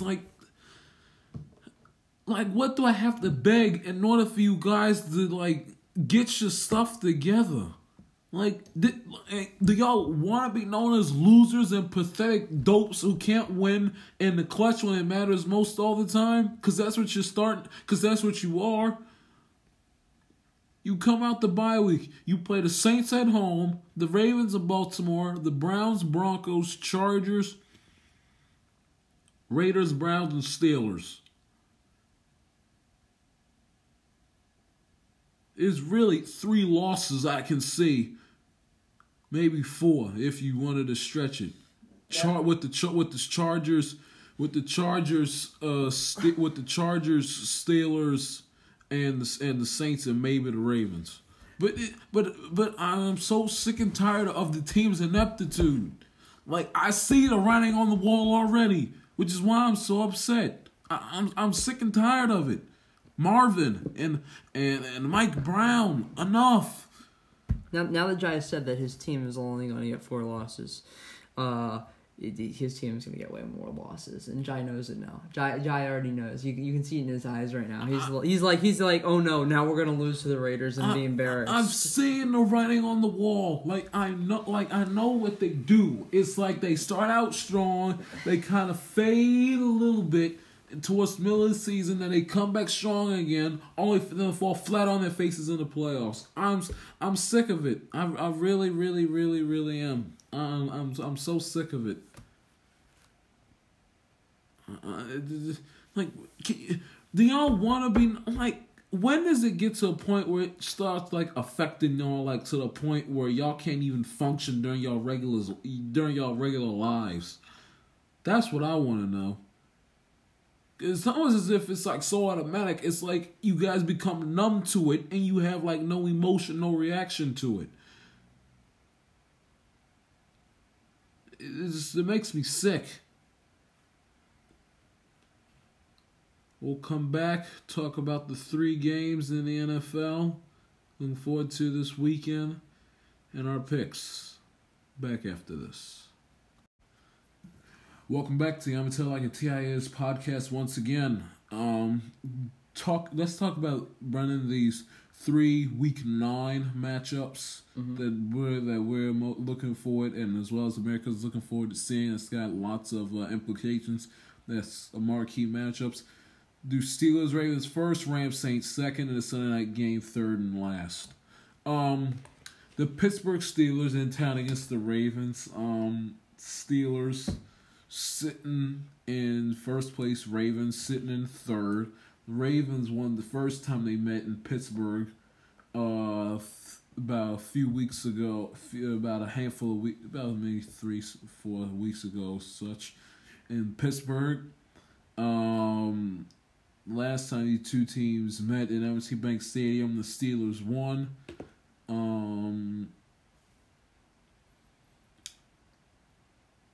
What are you looking forward to seeing in this game? How do you think the Ravens going to... Let's lead off with the first question. How do you think the Ravens going to respond to James Conner? I don't think that they really can, Jai. I think their defense is really good, but I don't think their defense is going to be... Honestly, I think James Conner's just still going to have a day. I think he's still going to run on the Ravens, and I think that the Ravens aren't going to have much in the way of stopping him. So I feel like the Steelers are definitely going to win this game. Because, like, really, it's going to be a question of which offense is really better in this scenario. And we know which offense is better. Right. So it isn't really the question of the matter. The Steelers are probably going to win this game. I'd be very surprised if the Ravens came up out of this and win it. But, you know, I've been wrong before. If their defense really shows up tomorrow, it could be different. But I really think the Steelers are going to win. Jai. Yep, I think I disagree. I think the Ravens are going to show up tomorrow, and I think they're going to take care of business at M&T Bank, which they play well in, especially against the Steelers. It's going to be a packed house. It's going to be rowdy. It's going to be a game with playoff implications. Granted, the Ravens are 4-4, but heavy playoff implications in that game. One of sports' greatest rivalries, if you ask me. I think this game's going to be... I'm looking forward to see how the Ravens' defensive attack is looking to stop James Conner, who's had a great season so far outside of a few bad games. I'm looking forward to see that, and looking forward to see how... to see if Joe Flacco will take advantage of that putrid Steelers defense. As we all know that their secondary has as many holes as a pack of Swiss cheese. So let's go to Rams at the Saints. Rams coming off of a victory at home last week against the Green Bay Packers as they make it halfway through the season at 8-0. The New Orleans Saints, they are coming off of a butt-whooping win, getting revenge in the Minneapolis Miracle game on last Sunday night against the Vikings. Man, how do you think the Saints D, who's played well this year, how do you think they're going to respond to Todd Gurley and Jared Goff and company?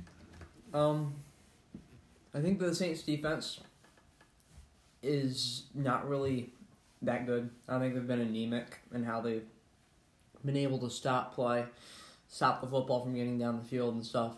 So I feel like Jared Goff is going to be able to throw on them, and I feel like Todd Gurley is going to be able to run on them. So I'm not really worried about that. I think this game's going to be a shootout, and it's going to be a lot of running in the trenches and throwing the ball, and it's going to be fun to watch. I think that this is a must-watch game because it is going to be debatably great quarterbacks throwing the ball down the field with great running backs in their backfield. And you guys should all be really excited for it. This is a must-watch game. Honestly, I think that the Saints could pitch an upset here. So, you guys should be excited for that. Yeah, I think the Saints are going to win, too. I smell upset coming. That defense is a good defense, and Jared Goff and the Rams, they struggled against that putrid Mike Pettin defense earlier in the game last week, and I just don't think the Rams can have an undefeated season. And Drew Brees, they're at home. I think the Saints are going to perform well in that game.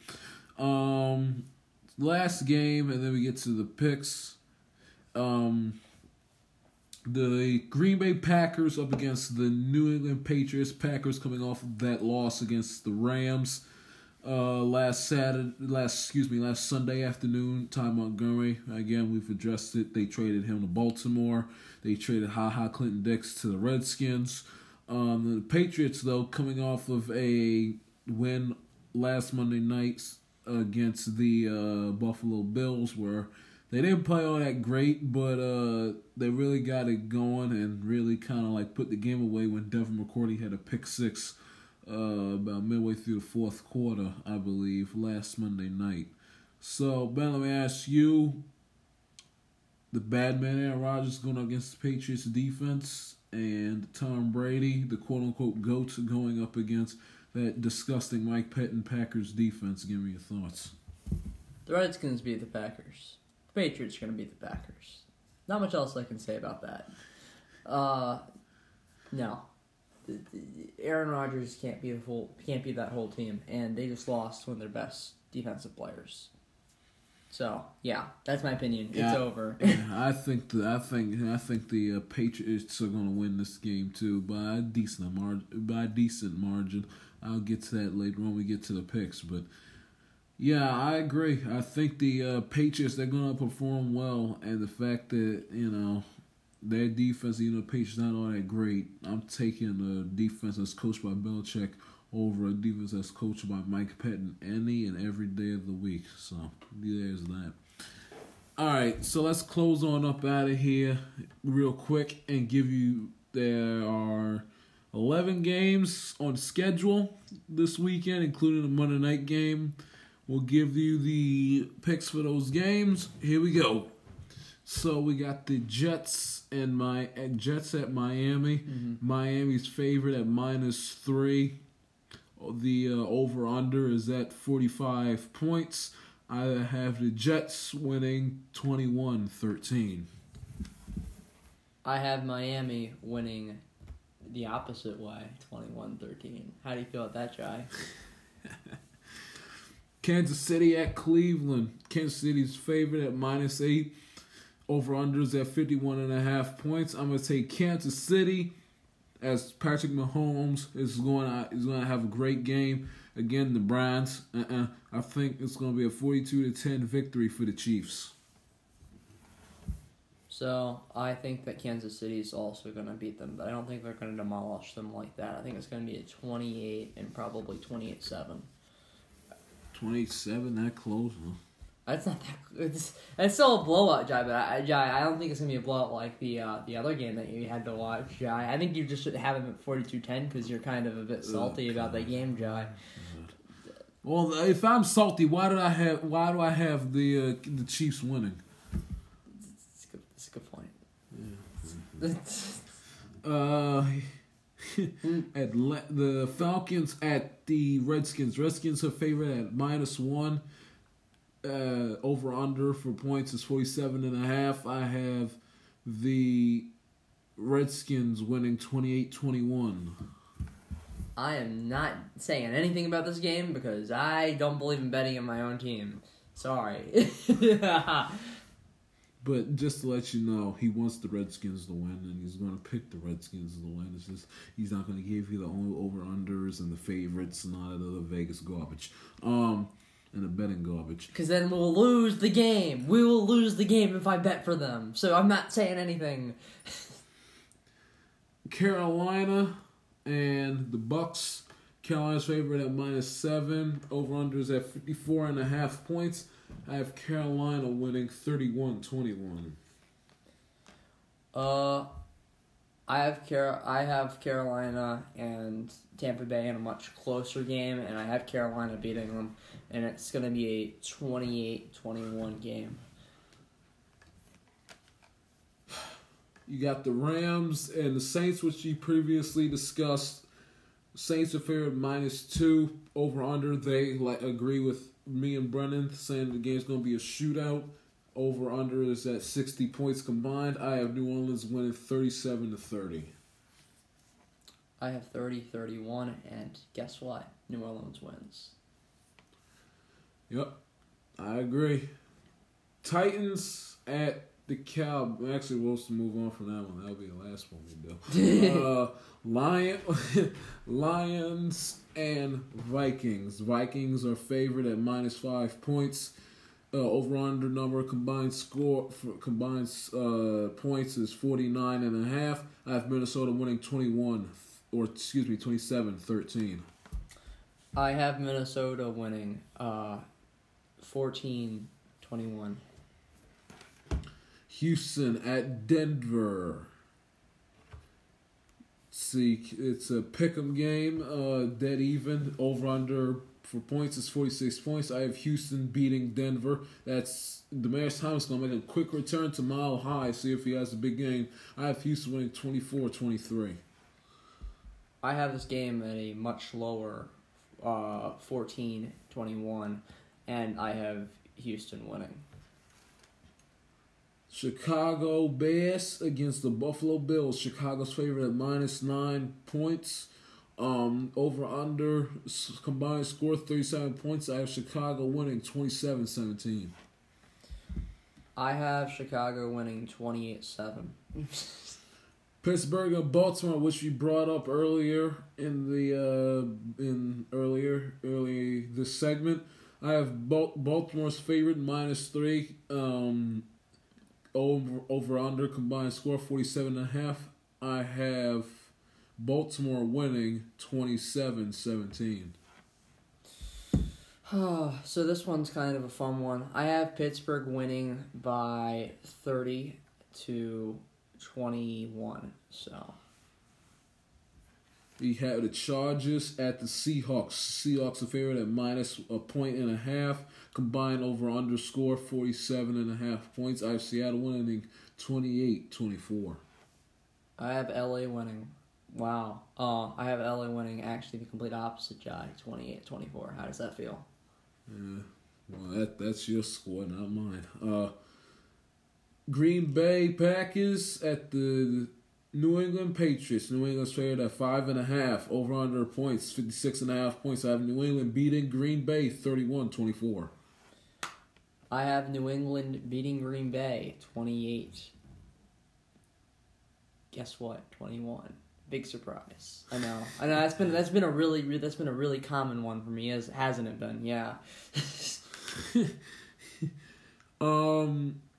Last game, Titans at Cowboys. Cowboys favorite at -6.5. Over under combined score 41 points. I have Dallas winning 21-17. I'll take the points with Tennessee though at +6.5. I have Tennessee winning, and I have Tennessee winning 28-14. That's a bold pick, isn't it? Yeah. That's a bold one, isn't it? Oh, very, very bold, my boy. Very bold. Let's go. All right. Well, but the time that we're completing this episode is 1:42 in the morning, so we get some sleep, or at least lie down and rest, so we can, watch some football tomorrow. Brendan, I'd like to thank you for joining me tonight, early in the wee hours in the morning, at the time of recording this. Anytime. I love being on, Jai. Anytime you need me back on, I love to come back on. I hope all you guys enjoyed watching me. Or not watching me, listening to me. I'm sorry, I'm so exhausted right now. It's pretty late. Yeah. But thank you for having me on. Thank you for coming on, and thank you for allowing me to use one of your many rooms in your house as my little studio. Anytime. So, that's Brendan Dillon. I'm Jai Shields. Hope you have a fantastic rest of your weekend. Enjoy the NFL football, if you know NBA, and knock yourself out. I'm Jai Shields. Next episode will be next Saturday, I promise. Talk to you next week. God bless and take care.